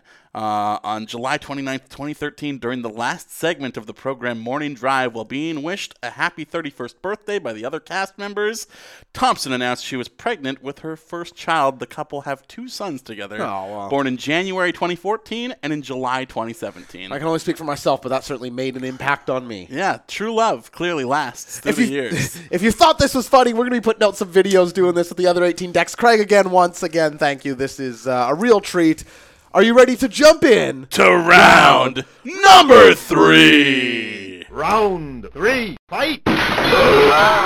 Justin, off the top of your head, could you pronounce the word Dominion backwards? Uh, no, in im, no, in I'm odd. Very good, Justin. I love it. Backwards or forwards or however it is, New Japan's Dominion card is this Saturday night for us. I think 3 p.m. local time here for us on the West The Coast. dictionary defines dominion as sovereignty or control. Oh, wow. And in that case, I'm taking dominion of my own life and uh, stopping watching Raw. No Okay. more of that for me. Yeah.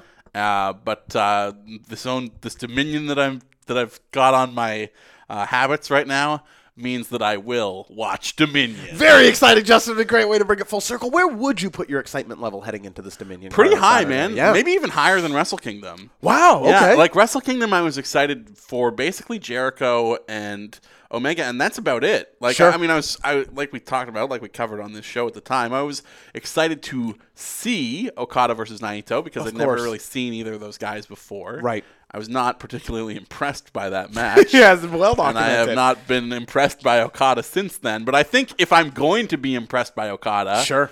this match this weekend is the match to make an impact. Wow, Like look our at you. like our friend Lauren Brooke. and Richie. Yeah, and Don't Richie forget too. about Richie. He's the lucky guy. I'm gonna be honest. Richie kind of comes across as the star in that card. uh, JMO, I'm gonna. Breeze. I'm gonna be honest. That's sexist, bud.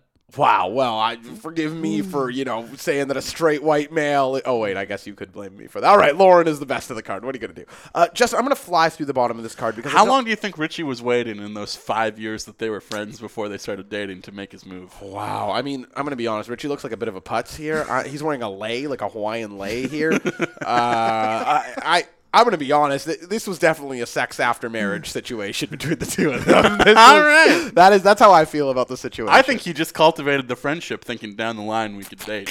well, nothing like putting yourself in the friend zone. I guess Exactly. uh, which I don't think exists for the record. Uh, Justin, Sounds like you do, bud. Sounds like you've been pretty sexist in this round so far. listen, just because men are smarter, that's not my fault. I mean, uh, uh, Justin. Are, I'm going to fly through the bottom of this card because it's a bunch of stuff that So we uh, don't care about it. Yeah, it's these- it's these- typical in New Japan. There's Got names a bunch you of like. six or eight or ten man tags. There's names you like. So the card's going to open on Saturday night with Rey Mysterio, Justin, Justin. I'm looking at you instead of Jushin Thunder Liger and Hiroshi Tanahashi taking on Bullet Club, Marty Skrull, Hangman Page, and Cody. okay. That, I could I could see that being very good. A lot of names, some Yeah. good story for here. a six man tag on a New Japan show. That That's actually right. sounds kind of optimal. yeah, I would say probably one of the better six men they've ever yeah. put together. And like Liger and Mysterio teaming together sounds very intriguing. Also, I'd almost rather see those two wrestle each other. yeah. I mean, that was the plan originally, right? Yeah. And then Ray got injured. Injured, that's right, and then showed up for the, the Rumble, I believe it was. But yeah, he was sitting ringside for, I forget who Jushin wrestled that night. Was it Osprey? I have no idea. And I think it was Osprey versus Jushin Thunder, Thunder Liger with Ray front row in the crowd, and then and that uh, was that uh, the Long Beach. yeah, shows. that's right. I remember watching that one in bed. There you go. Um, eh, this- I mean, I like watching Marty Skrull wrestle, so watching him, you know, engage with some of these other people, certainly Ray Mysterio, Marty Skrull is something that I'd like to pay attention to. Mm-hmm. Uh, what do you think? You might see some cool spots in this match. yeah, certainly. And it's if that's the opener, that's a, that's a hot open. For Yeah, it sure. could certainly be worse than that. So why, why don't we jump forward to uh, my guys? I was expecting like Taka Michinoku to be in the opener. Bone Soldier. Yeah. No, I like Bone Soldier. no, you don't. yes, I do. No, stop. He's awesome. what do you like about Bone Soldier? He he's fucking ripped, man. He is- For a, he, he is he jacked. is the most jacked small guy. Uh, I mean, like Neville, Neville, probably yeah. has takes that distinction, but Bone Soldier's even smaller than Neville, and somehow looks more cut. I think there's something to that. Uh, my guys, Zack Saber Jr. and Minoru Suzuki, the only two members of Suzuki Goon anybody gives a shit about, taking on David Finley and Juice Robinson. Uh, this, you know, again, once again, people I like watching wrestle, but I always feel like on these shows they never like bring their A game to these tag matches. Do you find the same? I mean, for a big show like this is this is like New Japan SummerSlam, right? In some ways, I mean, obviously, like the G1 final is huge for them as well. That's right. But this is like one of their big shows of the year. That's right.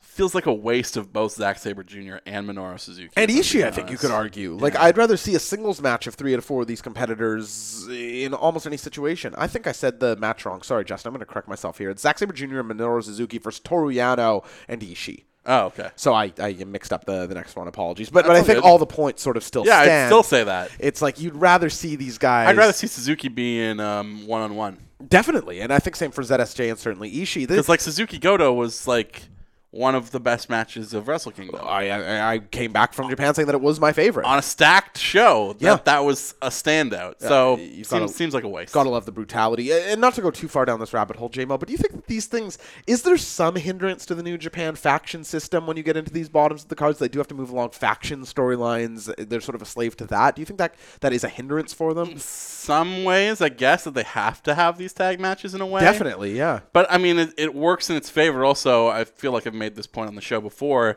that like every result all night long Right. has some kind of impact on the There's a whole. uh, like power dynamic of of like uh, the group Yep. structure. I mean, that's more true on a show probably like. Wrestle Kingdom, where all of the belts are being defended. Sure. because like we're what we're three matches into this card so far. Yeah, we no. talked about a single championship. No, we've got a ways to go before. Well, not a ways to go, but yeah, we Miles to go before we sleep. That felt very nice. Uh, well, speaking of miles to go, Justin, the, the match I mixed it up with David David Finley and Juice Robinson are actually taking on Yoshihashi and your favorite wrestler Jay White. Uh, this sounds terrible. There's Jay White and Juice. Um, I don't think I'm interested in anything going on in that match. Like I know that Juice Robinson. oh, stop it! No, no, no. I know that people like him. That he is like this indie darling. Can now. we stop with that? He's just a giant baby, man. Why do people like him? I don't know. I don't get it. I'm I, I don't. Sometimes I feel very on the Like I outs feel like with- he has negative charisma. I I'm so, I can't believe how much we've agreed on like these sort of hot takes to shows. Like nothing, but I totally agree. Like I, I just I don't see it in Juice Robinson at all. But God bless you if you do, because I know some people really like him. Uh, I hope uh, everyone takes the pin in this match. Let's move on. uh, the the junior heavyweight champion. They're all they're all flat backed with like one arm over themselves. I hope Roman Reigns comes in and pins all four of them. I, I, I, cou- I- yeah, I'd be interested in It'd that. certainly be interesting. Uh, the That's probably- IWGP might be the most interesting thing that happens on this show. We got to keep going here. The Yeah, I IWGP know, I know. Junior Heavyweight Championship between El Desperado and Yoshinobu Kamararu taking on people we do know, Roppongi 3K formerly. Now I think they're going just by show and yo, it seems like. yeah, uh, yeah, they're great. I like watching those guys wrestle for sure. I think a lot of people thought Show was like one of the standout stars Yeah. of Wrestle Kingdom, which I I would have to go back and watch that match again to Yeah, be able me- to kind me of as weigh well. in on that. But I am excited to see him again this Yeah. weekend, and both of them I thought made an impact. Uh, speaking of uh, making an impact, like our friend Lauren Brooke over here. Yellow. I'm just saying that this i- it's tough because there's an obvious tag match that I think we're all really looking forward to on this card. Mm-hmm. And so all of this, I feel like just sort of His preamble. Yeah, it's like okay, I get it. Lots of tag matches, but but there's there's an actual tag match we want to get to, and I Yeah. feel like this might sort of sully that in a way. Yeah, I mean, if I'm going to stay up late, and if I'm going to watch this show live, the fact that there's probably an hour of matches that I don't care about off more the than hop an hour. is not a great sign. There's no way these four matches go only an hour. There's no way on a four-hour show. Uh, but let's let's. Uh, who- I'm not even going to pick winner. We haven't been picking winners for these, but I don't think it ultimately matters in these tag matches. Someone will take the pin. if Show someone and Yo will probably win. Yeah, it seems to make sense. Uh, the Never Openweight Championship is on the line. Uh, your least favorite guy, Michael Elgin, is in this match, uh, taking on Tai Chi and Goto, who we just mentioned is somebody that we thought was in a good match. Uh, triple threat match. I don't think this will go too long. They'll probably give Michael Elgin a couple strong spots, which we'll both boo, but I would think Goto retains here. What do you Yeah, think? and I would like to see Godo kind of beat the shit out of Michael Elgin a little bit. I think uh, a lot of us would like to see that. Now, here's the we're into the three matches now that I think people are coming to the table for. You know, the, the stage has been set. We've seen some people we like, but now here comes the course because uh, evil. and- Whoa, whoa, is this card Peter Rosenberg? Because it's bringing it to the table all of a Oh sudden. my lord almighty, these Friday shows. Um, it's uh, uh, two of the, the cooler members of LIJ, Evil and Sonata, taking on the Young Bucks uh, for the IWGP Tag Team Championship, the Heavyweight Tag Team Championship. Um, This is fun, right? yeah, this is going to be good. This is, I think, uh, Sonata, somebody that I think really people really have their eye on right now. I, I like watching Evil wrestle. I think even more than I like watching Sonata wrestle. As a tag team, I think they're going to do dynamite here. And of course, the Young Bucks are probably going to deliver in ring. You excited for this match, JMO? Yeah, um, maybe not as excited as I have been for some other Young Bucks matches in the past. Sure. But Evil and Sonata always bring it. I Yep. like both of them, even as singles. So I have no reason to think that this is going to be anything less than spectacular. I think Sonata is might be the most talented person in that ring, which Wow, against yeah. the Young Bucks says a lot. says a lot, and, and I don't think you can write evil out of there. Although I think Sonata obviously the first banana in that pairing. I think if they give this match time, this is probably your match. Well, I don't know if it's your match of the night. Given No, I what's think coming Okada forward. Omega will probably take that honor. I ran a poll this week on the Top Marks Twitter account between this and something else that I'll get to here in a moment, but uh, people were kind of split on it because they certainly thought this next match. You want to pick a winner here? Do you think the Young Bucks are getting their heavyweight tag titles? Uh, maybe too soon, but at the same time, if you don't win it now, I don't know if that weakens them. You know. I wonder how they got the shot after taking a loss to the Golden Lovers, but uh, I'm not going to press this too far. Uh, yeah, I, I think because they hung in there. They looked like they could pin main Right. event talent. this is your sticking point. yeah. That Matt Jackson could be on the level of Kenny Kenny, Omega. Omega. Uh, I'm going to take Evil and Sonata to retain here. yeah, Yeah. And then what? What the Bucks are just gonna chase for months on end. I don't even know if they're going to see this match again. I think it's going to be like the rest of the Young Bucks run in both Ring of Honor and New Japan that they don't really do feuds or titles. They just kind of go out Have and put good on the run. matches. Yeah, you might be right about that. Uh, match that I think that this is my pick for, for match of the night. I think is uh, Hiromu Ta- Takahashi against Will Osprey. Yeah, I'm. This yes, this will probably. I think maybe the stipulation and how long the match goes with Osprey, or rather Omega Okada. and Okada, might still give it the edge. Yeah. But in terms of like two guys who pure in ring, I want to see the most hard to vote against uh, either of these dudes. It's so fabulous when you see this in wrestling. I'm going to try to not rant about this for too long because this is a real point for me. But I love momentum, and so often wrestling companies, it's certainly true at WWE, E, they keep momentum separate. It's like, oh, this guy's surging, so we're going to build him, and this guy's surging, so we're going to build him. I feel like this is a collision course, and maybe this is something to do with like tournaments and how they book them. You know, with Hiromu winning the the Battle of the Super Juniors, which if you're a listener to Top Marks, you already know that I predicted when we got that question from our good friend uh, the Zoops, and you picked him to be in the finals too. So both of did. us saw great things for Hiromu. Uh, but this, and I wonder if you agree with me here, JMO, this feels like two guys surging a collision course in their weight class. This can be something that makes this junior heavyweight title. Do, do you agree with me here? Yeah, and kind of. Uh, I mean, I, I don't need convincing that the junior heavyweight division is uh, legit. You know, Right, that of it's- course. That they're right up there with the big boys. Yeah, yeah, yeah. But if you wanted to make that case to someone who was a non-believer, Right. Clearly, these are the two guys to do it with. I mean, like ultimately, I loved the four-way at Wrestle Kingdom. Right. And I know that Hiromu was taken out of that for a little bit with uh, like the tape spot that That's they right, did. Marty Skrull. But I would still say that these are the two guys who were the standout stars in that match. Mm, Okay, I, I would say Skrull and Hiromu, but but totally hear you there. Um, is this? do- Are they going to take it off Osprey here? I mean, I've yeah. People keep thinking that he's going to make the jump up Well, he's to heavyweight because he's, saying- teasing it also. Yeah, yeah, yeah. And I think there are some intriguing matches for him to have as course, a heavyweight yeah. also. And I would love to see Hiromu win the belt al- because this whole storyline has been like, "Don't celebrate yet, kid. You haven't you haven't done it just yet." Yeah, he's like It's the kinda eager puppy. Naito being like, uh, you know. Father don't, figure. Don't, don't fucking uh, count your chickens. That's right. Just yet, let's not jerk each other off just yet, gentlemen. in the in the words of the wolf. Uh, but yes, uh, I think I think it's time. I think it's it's time for Hiromu. I would love to see him. Win. I share that with you, uh, JMO. Let's move on to the main event here. It's uh, a gentleman named Kenneth Omega, who I think you may have Oh, heard of. we're, we're skipping a match. What am I skipping? Jericho versus Naito. It is not written down here. You're 100% correct. Look at that. How dare you, uh, uh, whatever website I'm on. Yeah. Uh, right, of course. Chris Swerrico uh, hey, very nice. versus Fuckface. Ah. fuckface himself. Tetsuya, uh, uh, yeah, Naito. This, uh, this build has been fun just from the videos that I've taken. in. Jericho's been so good on it. Uh, excitement level for this match. Very high. These guys are probably going to go hard. I don't think as a match it might deliver as in, I mean, it might seem like an idiot because I also said this about Omega Jericho, which turned out to be, of course, something that I think everybody enjoyed. Uh, I, I don't know how this is going to go in ring, but I'm very interested to see it. Just the, the pairing of Naito and Jericho is super interesting. to I me. don't know that it will be as good as Omega Jericho because Right. I don't know that this feud has been as good. uh, No. Even though I have very much enjoyed like Jericho walking in a like turtle park in Japan, saw this. just like swearing up a storm. And I love it. I, I love. I love Swerrico. I love that he is just dropping f bombs left and right because it's Japan, and you can do that. Yep. And people love it there. Apparently, to hear American swears. Hilarious. I think Um, without the hardcore stip, it also limits what Jericho can do here a little Yeah. bit more than in the Omega match. For sure. But while I don't think this is going to be as good as the Omega one, I do think this will be better than Naito Okada. wow. Again, I did not like that match. That I still feel like that's kind of a bold thing to say. Are you going on the record here? Jericho Naito better than Okada Naito. yes. Excited to, to hear it and see it. Who are you picking to win this match? Gotta be Naito. Got to right? be Naito, right? It would be just- interesting to see Jericho pick up an NJPW win, but, But I, I they're don't like, see why it. does he need it? Yeah, I don't see it. It's just like when he's in WWE. It's like I just don't. see What, it. what would you build him up for? Jericho versus Okada afterwards?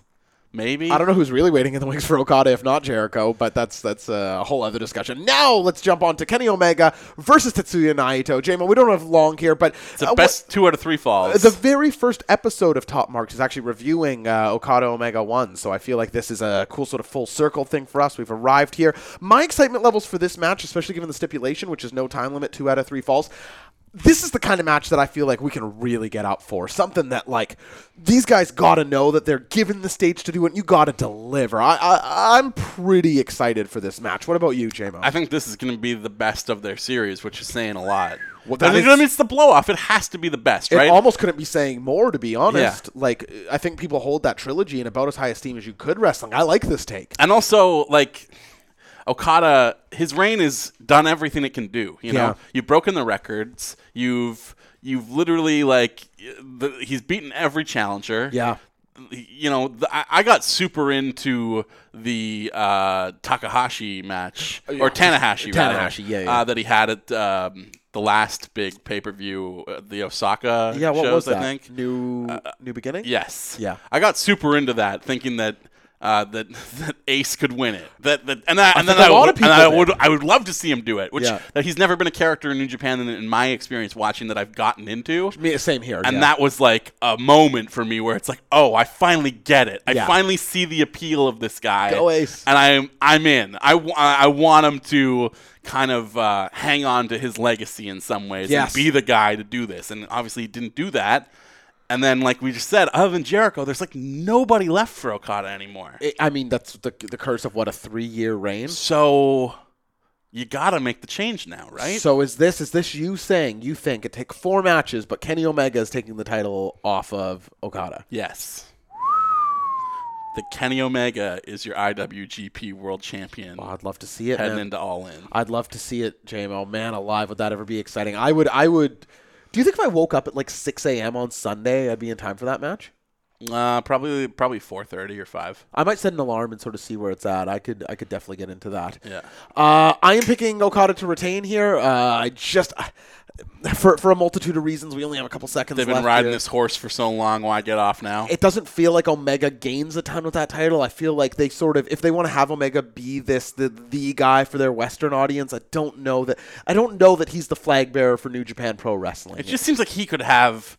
There's matches that he could have that would be interesting, and I don't know that Yeah. there are matches for Okada left anymore.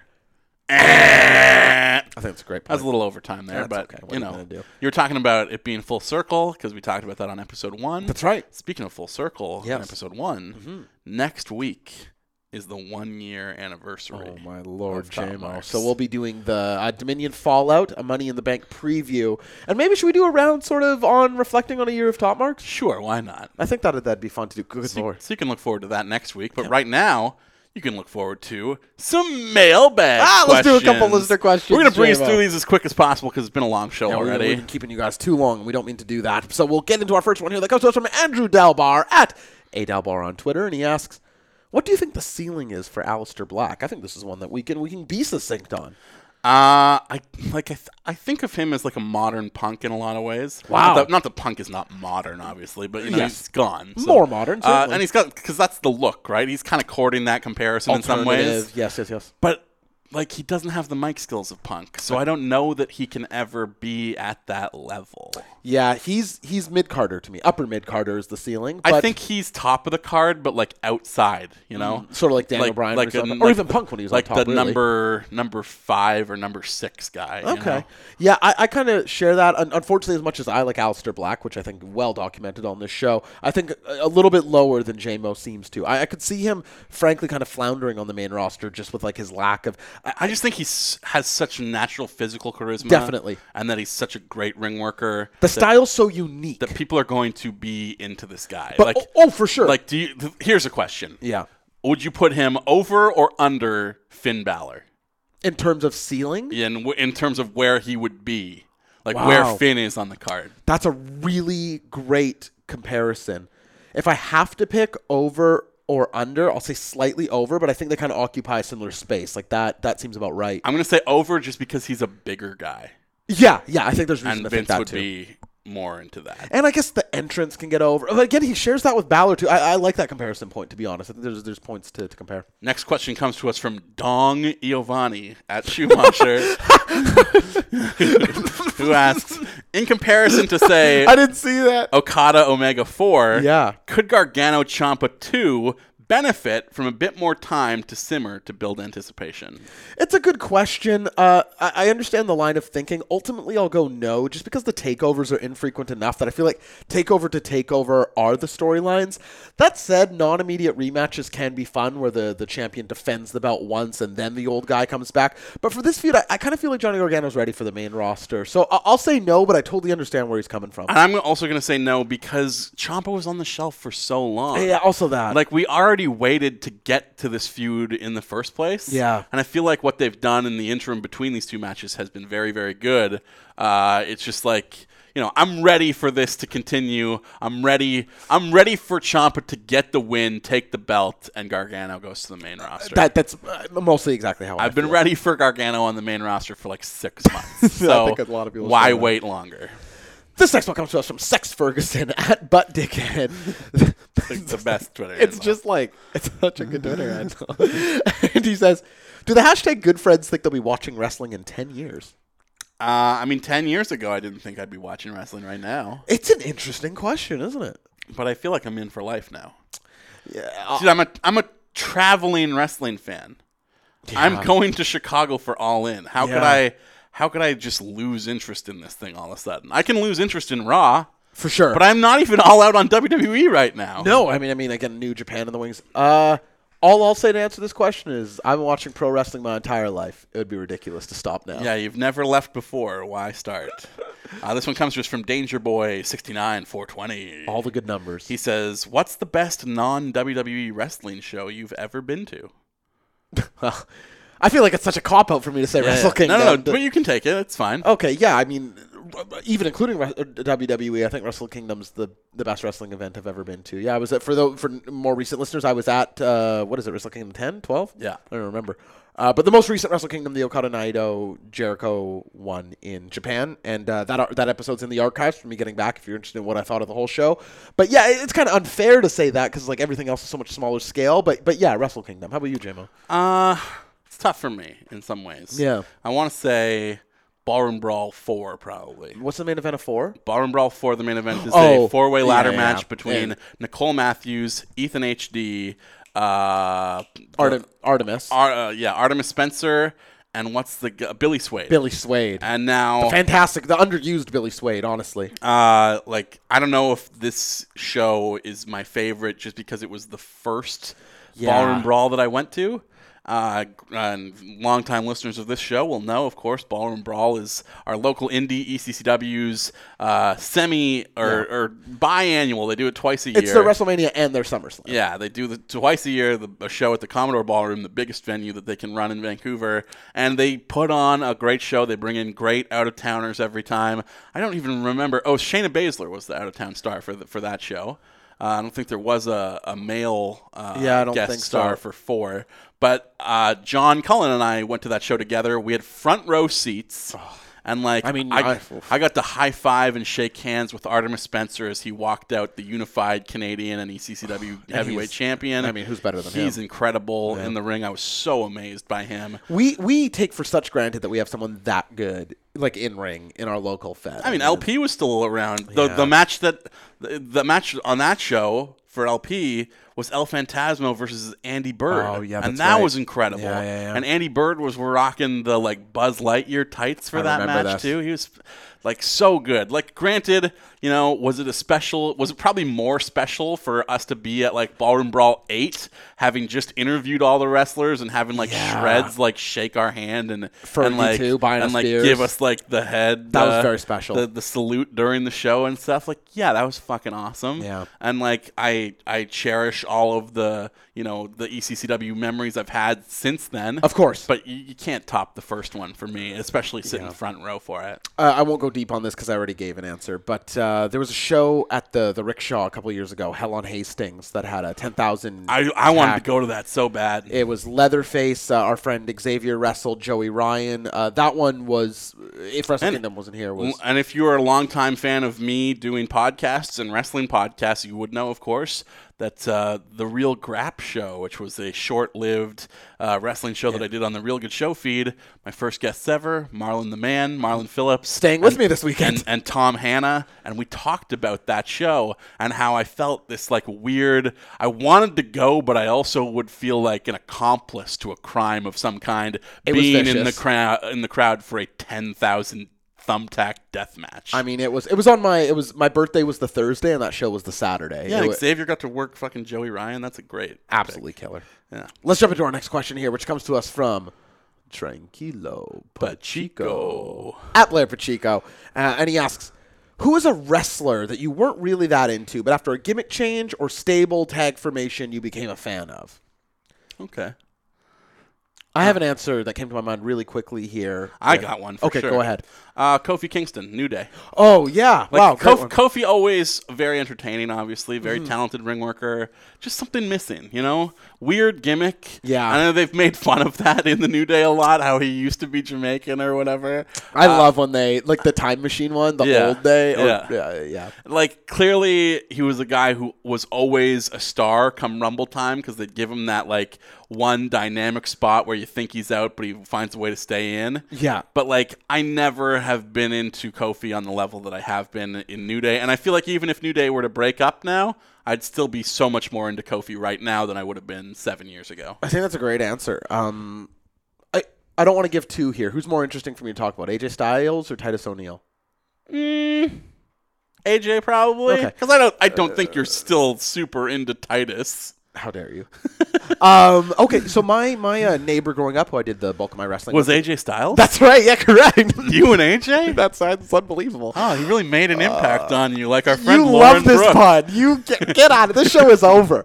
Uh, my neighbor Bo, he was he was uh, soon as AJ. Bo was hipper to it all than me, so he knew sort of AJ's NWA run, and s- he, he was aware of AJ Styles, and was like always telling me this guy was the best wrestler on earth, right? Yeah. And he came into TNA, and I was sort of like, yeah, he's good, but I sort of thought of him as like I would maybe like a Cedric Alexander now, somebody who I'm like I totally rec- or TJP, I think somebody who I totally recognize is like excellent in ring, but like doesn't really do much. else Short for me. hair AJ is weird. It's very and like again, the look wasn't really. there. And I was sort of just like, Bo, I don't know what you're talking about. But then he, I remember they took on um, who were the champs? America's Most Wanted, and it was AJ Styles finally tagged with a guy, and this is so strange to think about now, just where their careers have gone. But a guy I was familiar with, and like in Christopher Daniels, and it was uh, Daniels and Styles were uh, tagging together, taking on America's Most Wanted, and when those two were tagging, I was just like whoa like we're this these like this is pedal to the metal and i remember being from then i was like okay aj styles you were right bo so that would be mine All right.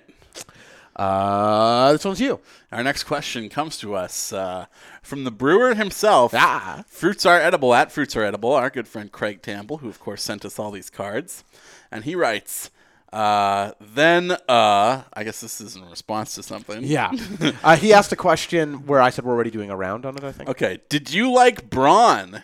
And be honest, so I can make it better. We haven't drank that one yet, Craig. We haven't drank that beer, but this Good Friends was delicious. He says, "What wrestler should be my next themed beer?" okay, so this hashtag Good Friends beer was delicious. If Craig, I don't, if you ever sell this beer, I would say it's well worth purchasing. Yeah, uh, let me let me just take a sip of this right now and Yeah, give you some mine's go- tasting notes at the moment. Oh, I do have a little bit left. Okay, you give us some notes here, Chama. I mean, like we said, it's eight and a half, probably pushing over nine percent now, given that it's bottle aged. Very strong flavor um, for a dark beer. Not that heavy. I yeah, sure. Um, I, I it's got like a nice kind of lightness texturally. I always worry about dark beers being like uh, thick. I'm Yeah, gonna be so heavy. full and Yeah, like you only feel can drink slow one. afterwards. Totally. This is still like nice and light, yep. but a very kind of sharp flavor to it also. And you know, this is what I love. I- I love a strong beer. I want a beer where I can have two and feel fucked up afterwards. Absolutely. And that never happens for me unless we're unless we're at about nine percent, basically, which is the, like the beer equivalent of having four beers in two glasses. that's true. Okay, Jamo. So I'm into it. I'm gonna have a sip and give some notes here. okay. Okay, okay. Oh, fucking a man. All right, our next question this week comes to us from Jess Lorman. Well, who who should who should be his next themed beer though?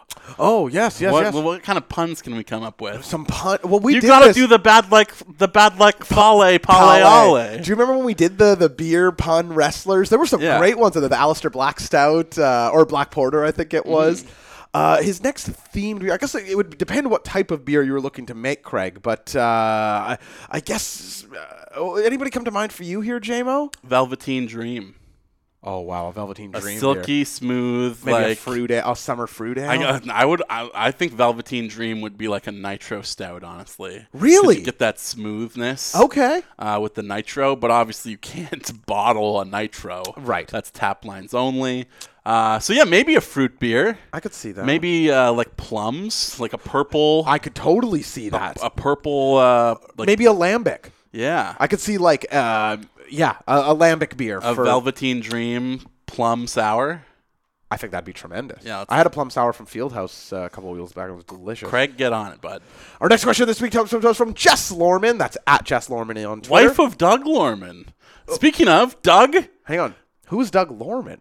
Doug Crap. Oh, our Sorry. guy. Okay, the crapster. the Crap Man himself. We owe him a congratulations. Yeah, absolutely. The Washington Capitals are Stanley Cup champions Yeah. for the first time in franchise history. Yeah. Doug, buddy, I felt so good for you Me last night, too. man. Yeah, yeah, like it yeah. was a great game. I felt uh, like, here's like my power rankings of people I felt good for. Go ahead. Alexander Ovechkin, number one, Okay. way out in front, and then number two, not that far behind, even though I just said way out in front. Doug Crap. Oh man, I was I love when like that can get me into sports. Like somebody I care about is so passionately cheering for them that I'm like I want it to happen for them so badly. But his wife, uh, Jess Lorman, who or in this case I suppose Jess Crap. Jess maybe, Crap. Uh, she says Jess Crap. Jess. great, That's great. uh, and she asks, why are men's hair always wet when wrestling? And is it really water or is it some other substance? Okay, so it is water. I've seen backstage Yeah, no. videos of guys just like dumping bottles of water on their head. I've had this question before. Okay. Because uh, one time we were showing Raw at the bar. Oh, sure, I had people ask. two women who came in regularly. I sat beside them the one time. every single week. Th- they I came sat in beside them, together. Yeah, right? yeah, yeah, Yeah. And uh, they they had this question as well because they loved Seth. Their two favorites were Seth Sure. and Finn. Yeah. they both like picked one. Go figure. Uh, the the most good looking guys on the show Yeah. were the ladies' choice. See, Kevin Owens not getting a lot of fandom from these two. no, somehow no. Yeah, wow, what a Uh, rude. But yes, they they asked me like what is it sweat? Is it slicked back with grease? Are they using some kind of product? And I'm like, no, it's just got a spray bottle. Yeah. They're just spraying their hair to make it look like they are all like o- like sweaty and ready to go. Yeah. I think it's just the look, right? It's like slicked hair. I mean, Triple H had it. for- He's- He's, like the the originator of this look in some ways maybe or does it go back Uh, further I think Does- it goes back go back further. further like Yeah, the early Mr. 90s Perfect 80s definitely yeah yeah has that oh wet yeah hair. for sure yeah Um, absolutely but I'll, I'll say this: uh, for some guys, it's not good when it isn't there, and Seth Rollins is one of these guys. Sometimes in like late in Seth's matches, it starts to, like dry out and get frizzy. Just not a good look. Mm-hmm. and that's why like I think AJ Styles kind of makes it work with the long hair, but I'd be curious to see what what hair AJ Styles look like. And Some guys, well i'm sure that aj puts a lot of care into his hair Oh, you know without you, you question. gotta if you're gonna rock the long hair and not slick it so there it is. And uh, thanks for the question, Jeff. and it's just easier probably to uh, throw some water in there and there you go Makes sense to me.